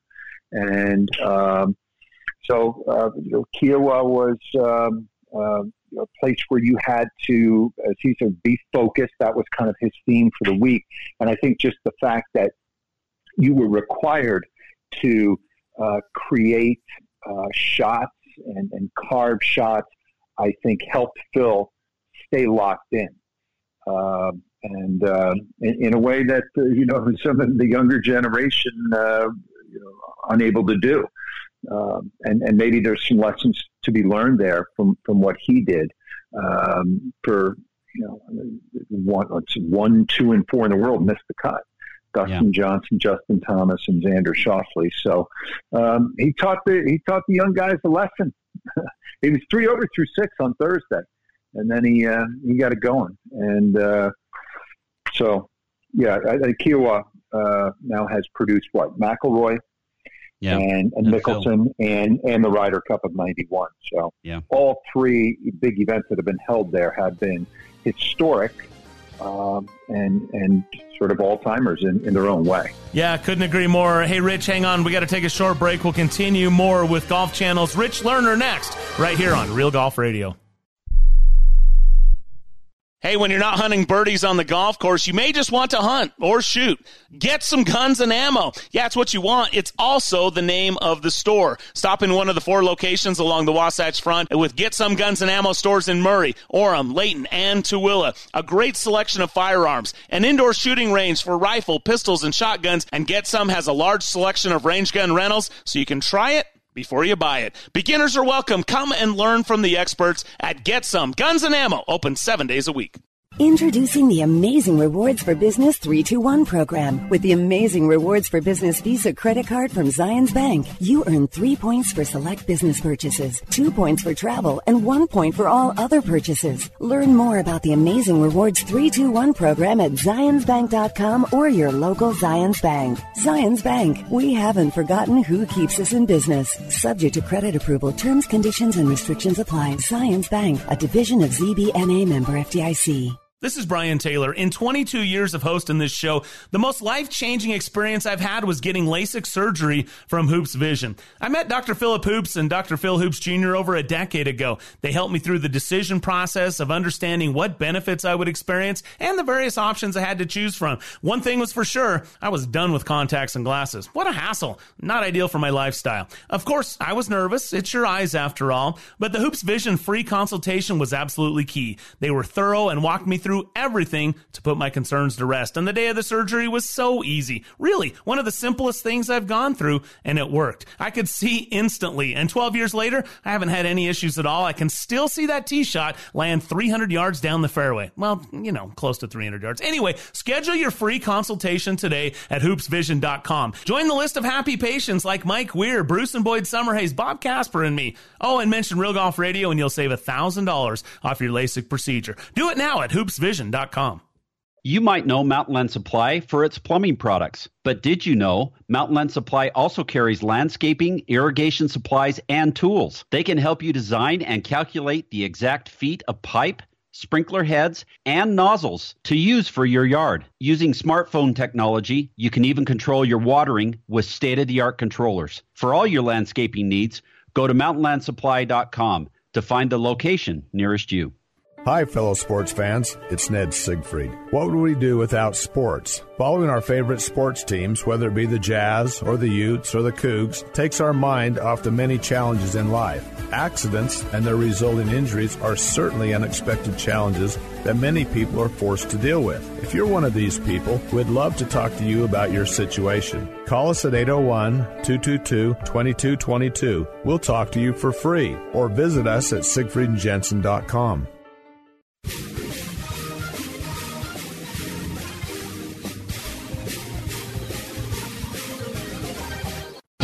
Now back to Real Golf Radio, talking golf back when 300 yard drives were big. For real. Here's Brian and Bob. All right, welcome back to the show. It's brought to you in part by Callaway Golf and the Chrome Soft family of golf balls. This ball changes everything from the Chrome Soft to the Chrome Soft X to the new Chrome Soft XLS, which is my personal favorite. Check it out at CallawayGolf.com. Continuing now with our good friend from Golf Channel, Rich Lerner. One of the great things about Phil Mickelson, as Brian was alluding to, is that he's so accepted by the fans. We've seen him many, many times, and you have too, um, where Mm-hmm. he's stayed um, even after losing a major championship, like at Winged Foot, where he stayed and signed autographs for the fans um, after he's done. Um, and you know he loves making eye, tac- eye contact with people. It's uh, he's he's a uh, an everyman's player, um, and uh, and and they really Yeah. appreciate him. Uh, I, yeah, it, it, interesting with Phil. I mean, he's the second best player of his generation, but he's never been number one in the world. Most of his majors, oddly enough, he's been an underdog. How does a guy with that talent, uh, with, with that many wins, uh, turn into the underdog on so many occasions? Well, we know he was going up against Tiger. Everybody was an underdog if Tiger was playing, and Tiger was at his best. Uh, in 2013, uh, he was an underdog in the sense that he had not played great, as I mentioned before, at the Open Championship. That was widely believed to be a style of golf that just didn't suit Phil. Uh, so there was sort of an underdog uh, feel to that. Um, and more recently, you know, last Sunday, he's the underdog because he's 50 years old. he's Yeah. playing against guys half his age. So uh, I think with Phil, uh, it, it's as much about uh, the ones that he lost as the, the tournaments that he won, uh, which uh, you know, has made him so appealing to so many people. He's like, I always liken Phil to your favorite sports team. Over the course of your lifetime, if you're lucky, if it's, if it's you know, 40 years, let's say, or in Phil's case, we're 30 years. If you're lucky, they're going to they're going to win a championship.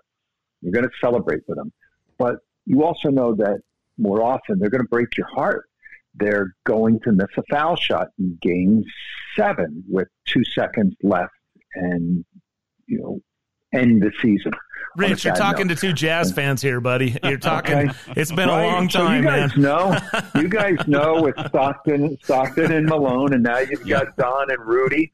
And I'm a fan. I like the I like the Jazz, and I think you know they're uh, they need to be careful here. I mean. Um, the team they're up against, uh, we digress for just a moment, is, is young and hungry. I mean, that no, that's that's that's a that's a team on on the rise, and that will have to be dealt with, if not this year, then in the coming years. Ja Morant does not back down, and uh, uh, but but in any event, uh, Mickelson is is you know he's going to he's going to miss a field goal uh, with three seconds left from 35 yards to win the Super Bowl. He's going to do it. You, you just you're going to be crushed. Uh, but he won it all um, uh, this, this past weekend. So uh, yeah, we people have lived and died uh, with Phil.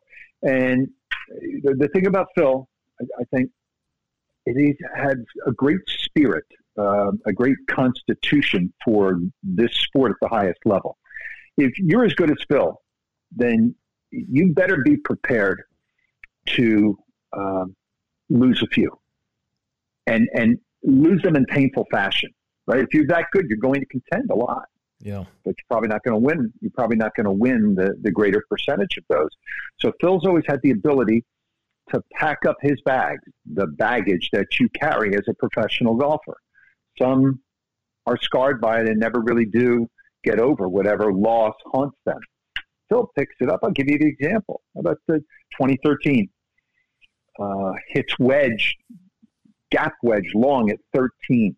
You know, it's a tiny little par three at Merion. Yeah. And then misses misses with a wedge at 15 and blows another U.S. Open. Six runner up finishes the U.S. Open. What does he do? He packs up his baggage, and it was considerable there, and he goes to Scotland. And he wins, won the Scottish Open and won the Open at Muirfield, and, and what was, I think, a bit underrated, one of the great final rounds. The shot he hit in the 17, the shot at 18, the birdie. Um, so Mickelson is is built for this, and I think he obviously uh, more recently. Uh, and if you're Phil's age or a little bit older, you know how hard it is. Uh, he uh, paid closer attention to his diet. He uh, started eating better. Phil you know, loved the junk food, but he started eating better, feeling better, working harder. And he said it's possible at, at that age. He proved it's possible, but he said you have to work hard. And I, I've said it. When you turn 50, you can feel 30, but you can see 60. And that that that's that's a mo- that's a motivator. That is a motivator, right? Oh. So so you know it, it it for achieving types, it's sometimes it's a kick in the rear end. It's like man, uh, you know I'm gonna put a I'm gonna put a stop to this. I don't I'm 50, but I want to prove that you know I can still hang with the young guys, and I think it was a in, in that respect it was. Uh, it was significant uh, beyond golf. I think Phil now, um, you know, is going to pop up in a ton of commercials. Um, I, I wonder what this particular victory will be worth to him. Uh, I don't know the business side per se, but I, I'm fairly comfortable throwing out like a hundred million or more um, because you, know, you could just probably sit down and think of a dozen companies. You know, uh, you know, Phil would be great for at the moment. Anything in the pharmaceutical world, uh, anything that has to do with maintaining focus, Prevagen. I don't know what it is. Just start. Just Geritol. Start. Start. Geritol. Right. I think it might be online start- gaming. right, right. So it, it, there's a whole host of things, and, and look, he's capitalizing already. He's got the, the, the match in Montana with Bryson and and Brady and um, um, who's the other uh, and Aaron Rodgers. Yeah. So and and Phil's company's behind that. Now Phil's Phil's a force in that respect. I think the other thing is is you know, for a long time, even through the good years, he was still in Tiger shadow. Hey, not in Tiger shadow at the moment. I mean, it's he's it, Phil's in in the sunshine right now, and it's it, it's it's his world for this this. Uh, I don't know how long it lasts, but we're going to go to Torrey Pines in June and and take Tiger away because every tournament Tiger goes to, especially the ones that are the first in whatever comeback it is he's made. How many comebacks, Tiger? Right? Those are enormous. All eyes on Tiger. Outside of like Spieth going for three in a row at the old course at St. Andrews in 2015, and I don't think that's going to be in the same ballpark. I can't recall a, a big championship where so much focus will be on one person as it will be next month when Mickelson goes home to San Diego, La Jolla, and the Torrey Pines to try to complete the career Grand Slam.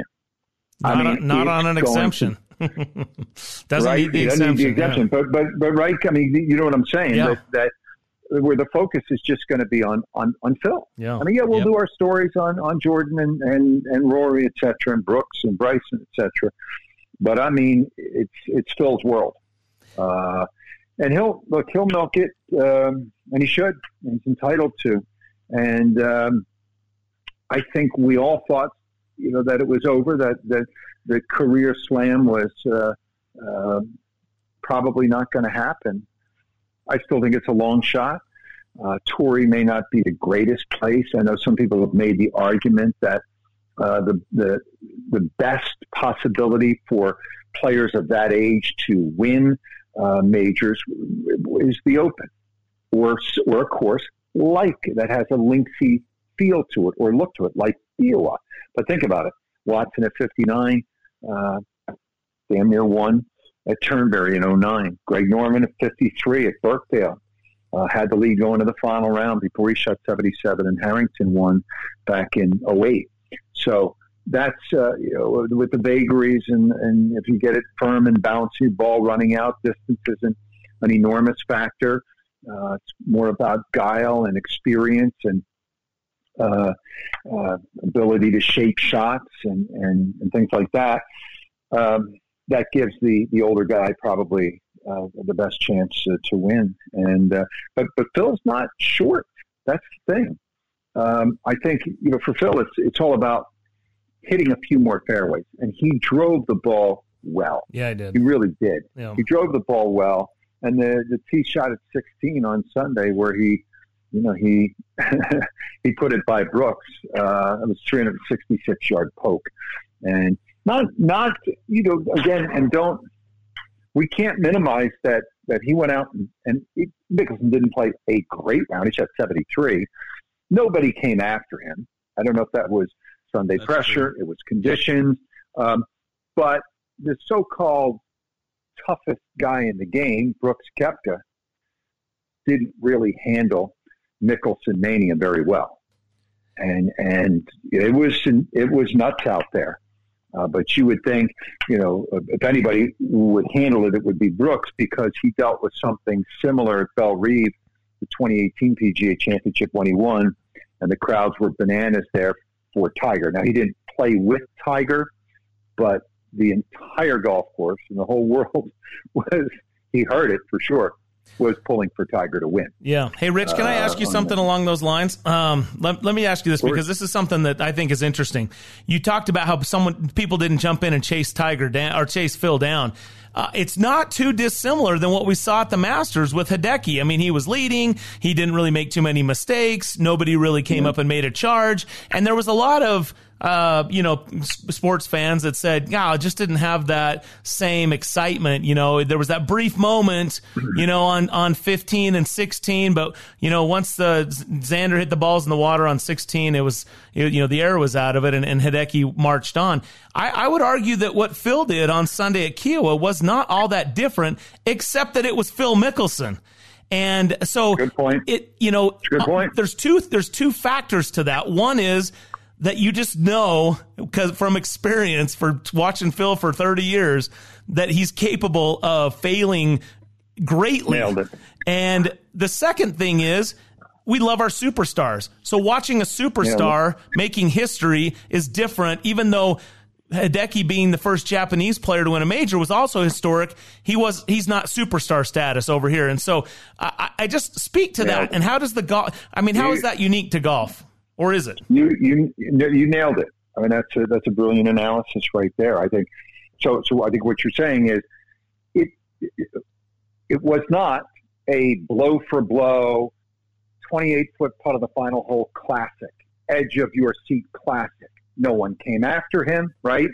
It- the golf wasn't especially uh, good, right? I mean, and so what was different about Phil versus Hideki? So Mhm. um, we certainly all respect Hideki, and we understand the significance.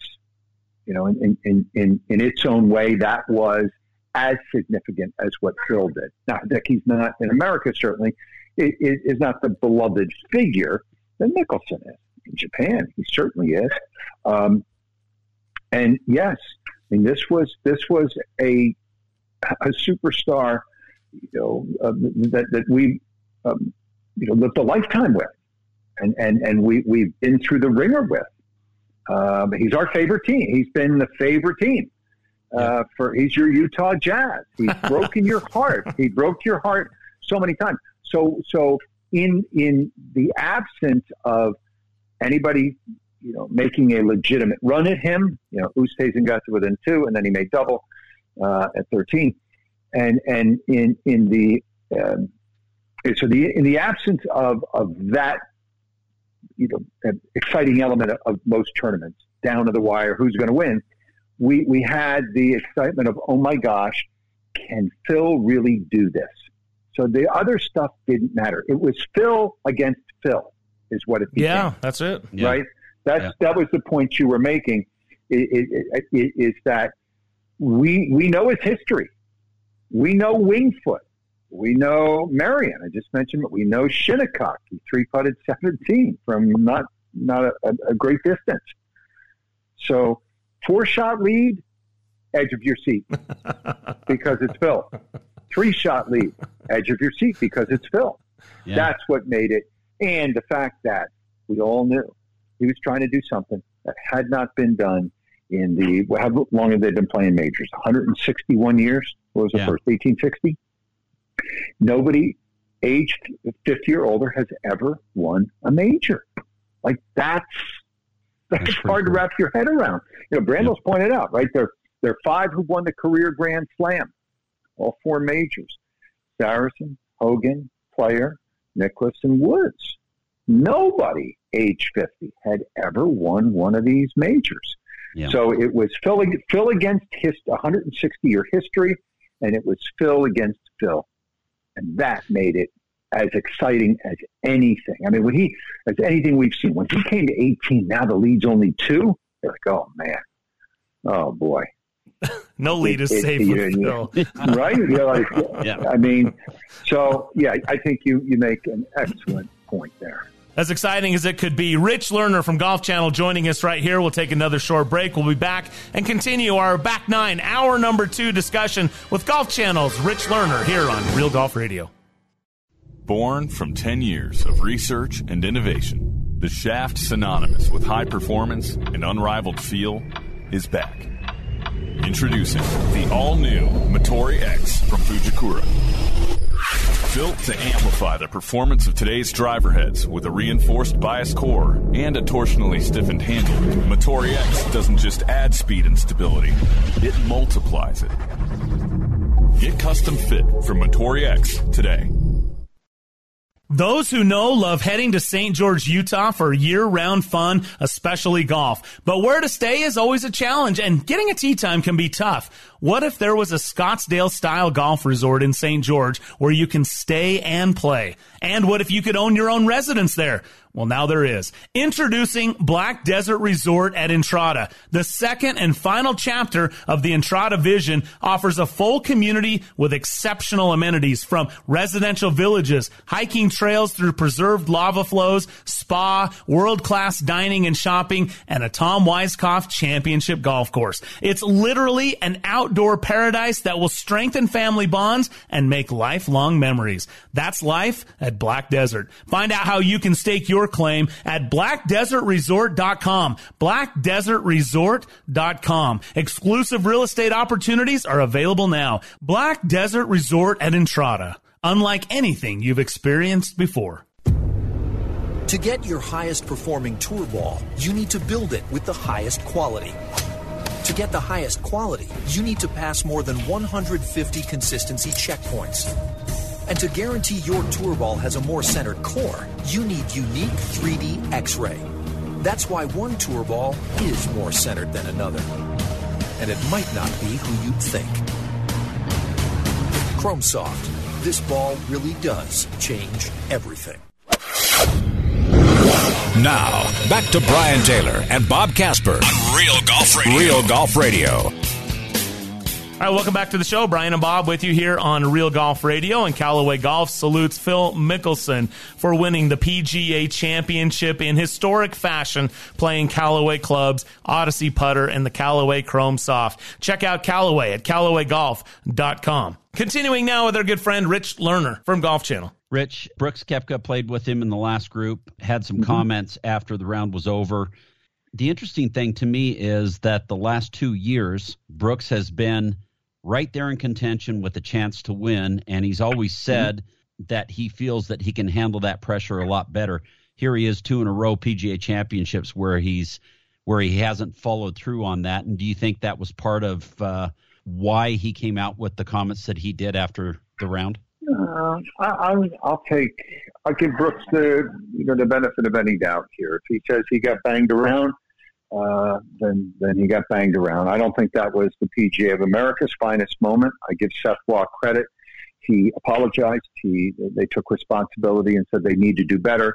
And I suspect they and every other organization watching that uh, will uh, have plans in place to see to it that uh, that sort of scrum doesn't happen. I, I'm a little you know, slightly concerned about the the, the behavior of, of American golf fans at the moment. I mean, you have, you know, just unabated alcohol consumption out there, and, and guys are loud and, and entitled, and uh, you know, uh, intrusive and uh, sort of juvenile, and um, we, we all want fans back. I mean, it, it, it gives you, you know, a, a kinetic energy that you know is palpable that makes sports great. There's no doubt. And the scene itself was frothy and and and and you know just had an element of of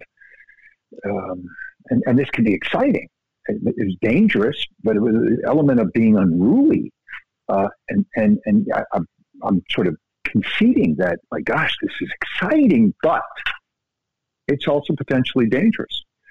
Um, I don't know if that's an over overreaction, but talk to Brooks. I mean, um, so I don't know how they, they handle this going forward. I, I think if they can get the players safely in the clear coming up 18, I, I do think the look of fans coming up behind them, which has been tradition, correct? You guys know at the Open for a long yeah. time. Yeah. If you can do that in a safe manner, well, then it's a great look. And it, it is, there's an intimacy to it. There's a, a connection, I think, that, that fans uh, uh, feel with, with the, the players and, and the moment. Uh, in many cases, it's an historic moment. And yeah, I don't Tiger think it's something, championship. right. Same thing. Right. I don't think Yep. it's something that can that can that is is doable really in any other sport. I think it was the culmination of of a pandemic, a year of being pent up, and I think it Mm-hmm. all boiled down. And Phil Mickelson being such a popular guy, the all the other things you mentioned, alcohol entitlement, you know, unruly, all those things. But I think it just it was almost a great unmasking that took place, and there was nothing you could do. It was like a spontaneous c- combustion of of energy, and it, it's unfortunate that Brooks, you know, said he got dinged up. We don't. Nobody wants that. But outside of that, I thought it was just exactly what what we needed, and it was just fun to see and celebrate. It just felt good. Uh, just felt good. But anyway, hey, uh, we're, Yeah, we're up against it. Rich, one one real quick. I got to ask you this because, um, and we can keep going for for a while, but I have to take a few minutes. Uh, Todd Lewis doing an interview, and the video leaks out with Brooks Koepka talking about Bryson. First of all, being in the industry as long as you have, how does something like that get out? Is it bad that it got out, or it, it, and it certainly has won the internet this week? Um, d- what- Right. tell, tell us Look, what you know. In in in the end, uh, you, you don't you certainly don't want to make this a habit because you're violating uh, the trust. Uh, and, and in this case, it would be our network uh, w- would have been violating the trust of, of a player, and that gets around, and and you, you never want that because uh, we're only as good as our word. Uh, how it happened, I don't know. I haven't uh, been in any of uh, the meetings that have taken place. My guess is, uh, you know, it was sort of a cute moment. You, you could imagine somebody saying, "Oh, check this out." You're behind the scenes, and then maybe it it just trickled down and and got away from someone somehow, some way, uh, after having been shared or looked at. Right? You know how these things go. Uh, so uh, if, the whole world thought it was fun to look at and and and a, kind of a wow moment, then probably the same uh, behind the scenes in, in the moments uh, soon after the interview took place. I'm sure Todd feels feels badly, but uh, it, it's not on him. It's, No, no. it's on it's on someone else. And Todd is you know is the best. I think you know best uh, uh, a reporter covering the, the PGA Tour, and, and he's got uh, you know a deep uh, reservoir of contacts and and uh, relationships with players. So I'll be fine. And I think in general, th- this will blow over. Uh, it, it, there, you know, two ways to look at it. You know, one is, oh my gosh, well, how did this happen? It shouldn't have happened. Fair, but in the modern world where you know everybody lives on on social media, it's uh, it, it it's created uh, a lot of buzz, and um, you know, I think it's it has golf in, in a little bit of a different realm than, than when when your pop played, uh, Yeah. Bobby, for sure, right? I mean, it's it's a different, it's just a different world, and so rivalries are good, and and buzz is good, and it, it it's jumped well outside of golf, which I think some people would say, good. Rivalries are good. Let them have at it. Uh, on the downside, you know, you wonder will it affect Ryder Cup chemistry for the United States, which you know has not been great. I don't think it certainly wasn't great in Paris. Um, so will, will it impact that? And uh, but I suspect on the whole, um, it's a kerfuffle. It, it's not. Uh, uh, not the end of the world, and it, it probably generated a lot of a lot of heat for the sport, uh, and and heat is is good these days. Uh, social media clicks and attention and discussion, and nobody got hurt. Hurt. Uh, it'll it'll we'll be on to some other massive controversy, no doubt, in another day or two, and uh, we'll we'll revisit this uh, in the coming weeks, certainly at the U.S. Open, and I would be uh, curious to see if. USGA has some sort of a of a perverse sense of humor and and puts uh, DeChambeau and Koepka together. If if I I know this, if uh, like NBC, um, you know, we, and Peacock, we have uh, the U.S. Open. I don't think people would. I, I could be wrong. I don't, I'm not speaking for management. I, I think that would be uh, a big ratings um, energizer. Oh yeah. And, uh, so, what do you guys think? I'd, I'd be curious. Yeah, no, you- I what do you guys so think? so but well, I, do you know? Do you have what's the what was he so? What was the disdain? Do you know the backstory at all? Like, was it the spikes? What did he say something? Uh, that's what I'm having a hard time discerning from. Yeah, okay. I, I, I don't know. I just I, I think it's probably Brooks thinks Bryson's full of you know yeah. Well, okay. fill, All right. fill in the blank. It, I, that's that's just my my sense, and the, the rolling of the eyeballs, and and I will say this: I think Brooks is um, has been calculated in in how he wants to position himself. Brooks is the is the favorite of the barstool uh, crowd. Uh, he's the ultimate bro in golf. And I know for a fact because you know my kid, I have a 28 year old and 23 year old. Uh, he they they like him. they they like how he how he moves through the world. They like how he operates. Um, you know, we, we had it out a little bit on the set the other night. That Brandel's not in love with the language and dropping f bombs in interviews, and I I, I fully understand that. Um, it doesn't have to be a race to the bottom, but the, the other side is, uh, and I hear this from from younger people. Uh, uh, Brooks is authentic. Brooks uh, speaks the way we speak. Uh, Brooks tells it like it is. Um, uh, Brooks is is cool. Uh, Brooks is tough. Uh, Brooks is like a baseball player. He's like any other athlete. Um, so on the whole, if you just widen the lens here, um, you know, golf is a show. It's competition, obviously, first and foremost, but it's still an entertainment uh, vehicle. And in any show, you you can't just have all vanilla types. You can't just have fifty good guys. You know, you have to have protagonists and antagonists for something to be interesting. And depending on your point of view, Brooks is the protagonist, or he can be the antagonist. I think he knows what he's doing. I think he's he's you know, becoming sort of a professional troll in a way, and uh, in his mind, in his mind, he's building his brand. He's building interest and excitement. He can handle the heat that comes his way, and um, he's he's pretty comfortable with it. I mean, there were things I didn't like. I, I like I didn't like San Francisco on Saturday night.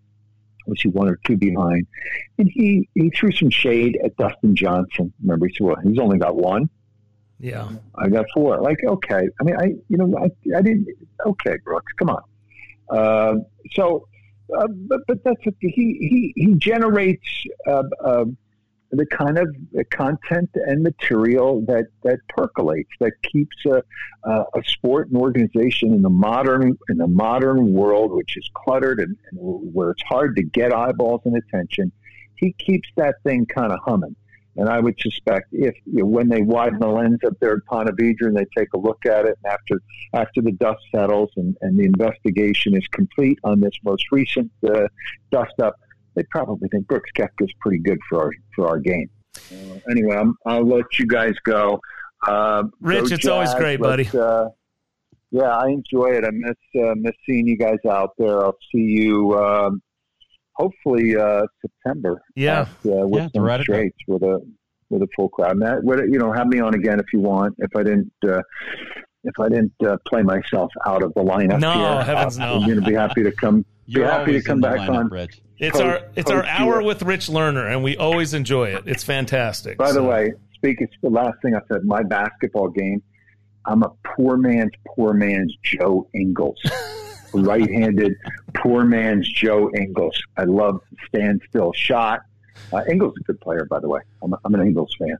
And I love that you bring the Jazz back into it because just like uh, Phil has always had Tiger looming, the Jazz had MJ, and now we'll see who's next for this crop. But uh, but yeah, we, we again we watch because we hope, and as uh, the bartender in Ted Lasso says.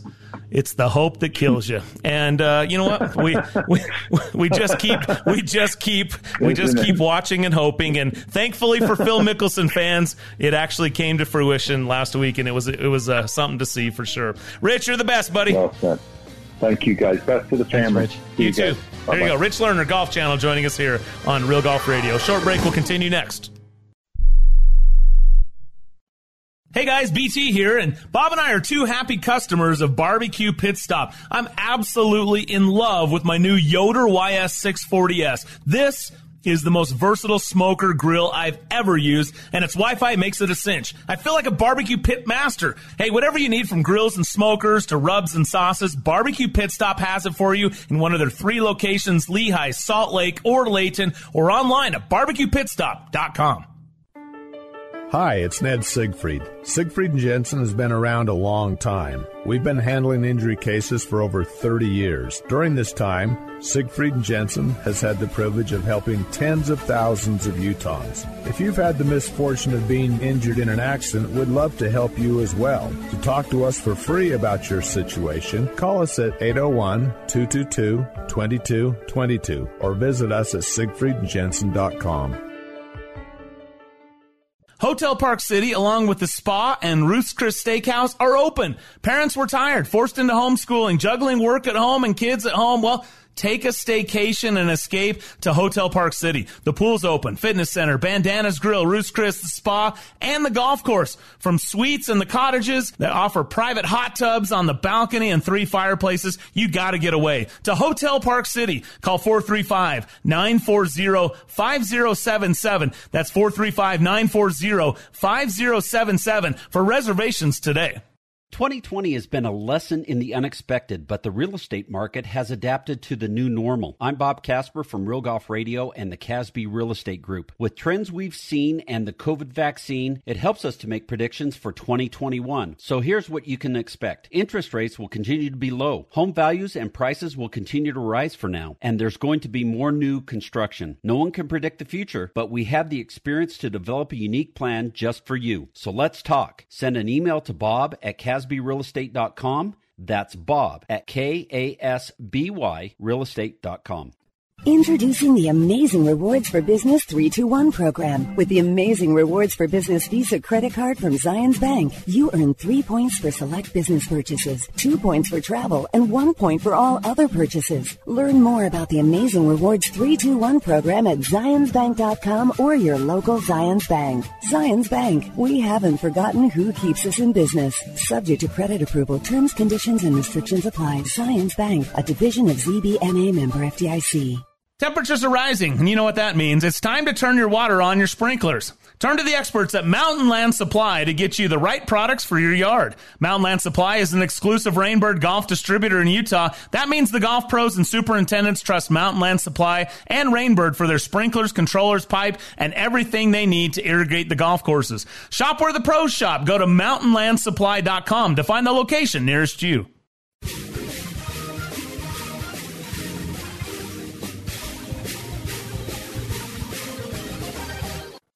You're listening to Real Golf Radio. Now back to Brian and Bob. Thanks so much to Rich Lerner for joining us here on the back nine, hour number two of Real Golf Radio. Jack Nicklaus famously won the Masters at 46 back in 86. Julius Boros won the 68 PGA at 48. And Phil Mickelson, just shy of his 51st birthday, picks up his sixth major at the PGA Championship at Kiawah Island. A historic week, Bob, and something Yeah. that we will remember. What a scene. What a champion, and maybe not the last chapter to be written in the book of Lefty Phil Mickelson. Thanks to Dave Glauser, our producer. For Bob Casper, I'm Brian Taylor. Thanks to all of our guests today, and thanks to you for tuning in every week right here on Real Golf Radio. Enjoy the weekend. We'll see you next week. Thanks for listening to Brian and Bob on Real Golf Radio. Join us on Twitter at Real Golf or on our website at realgolfradio.com. It's been real. If you missed something from today's show, you can find it now on iHeartRadio Talk. That's iHeartRadio.com slash talk. You're listening to the Sports Byline USA Broadcast Network.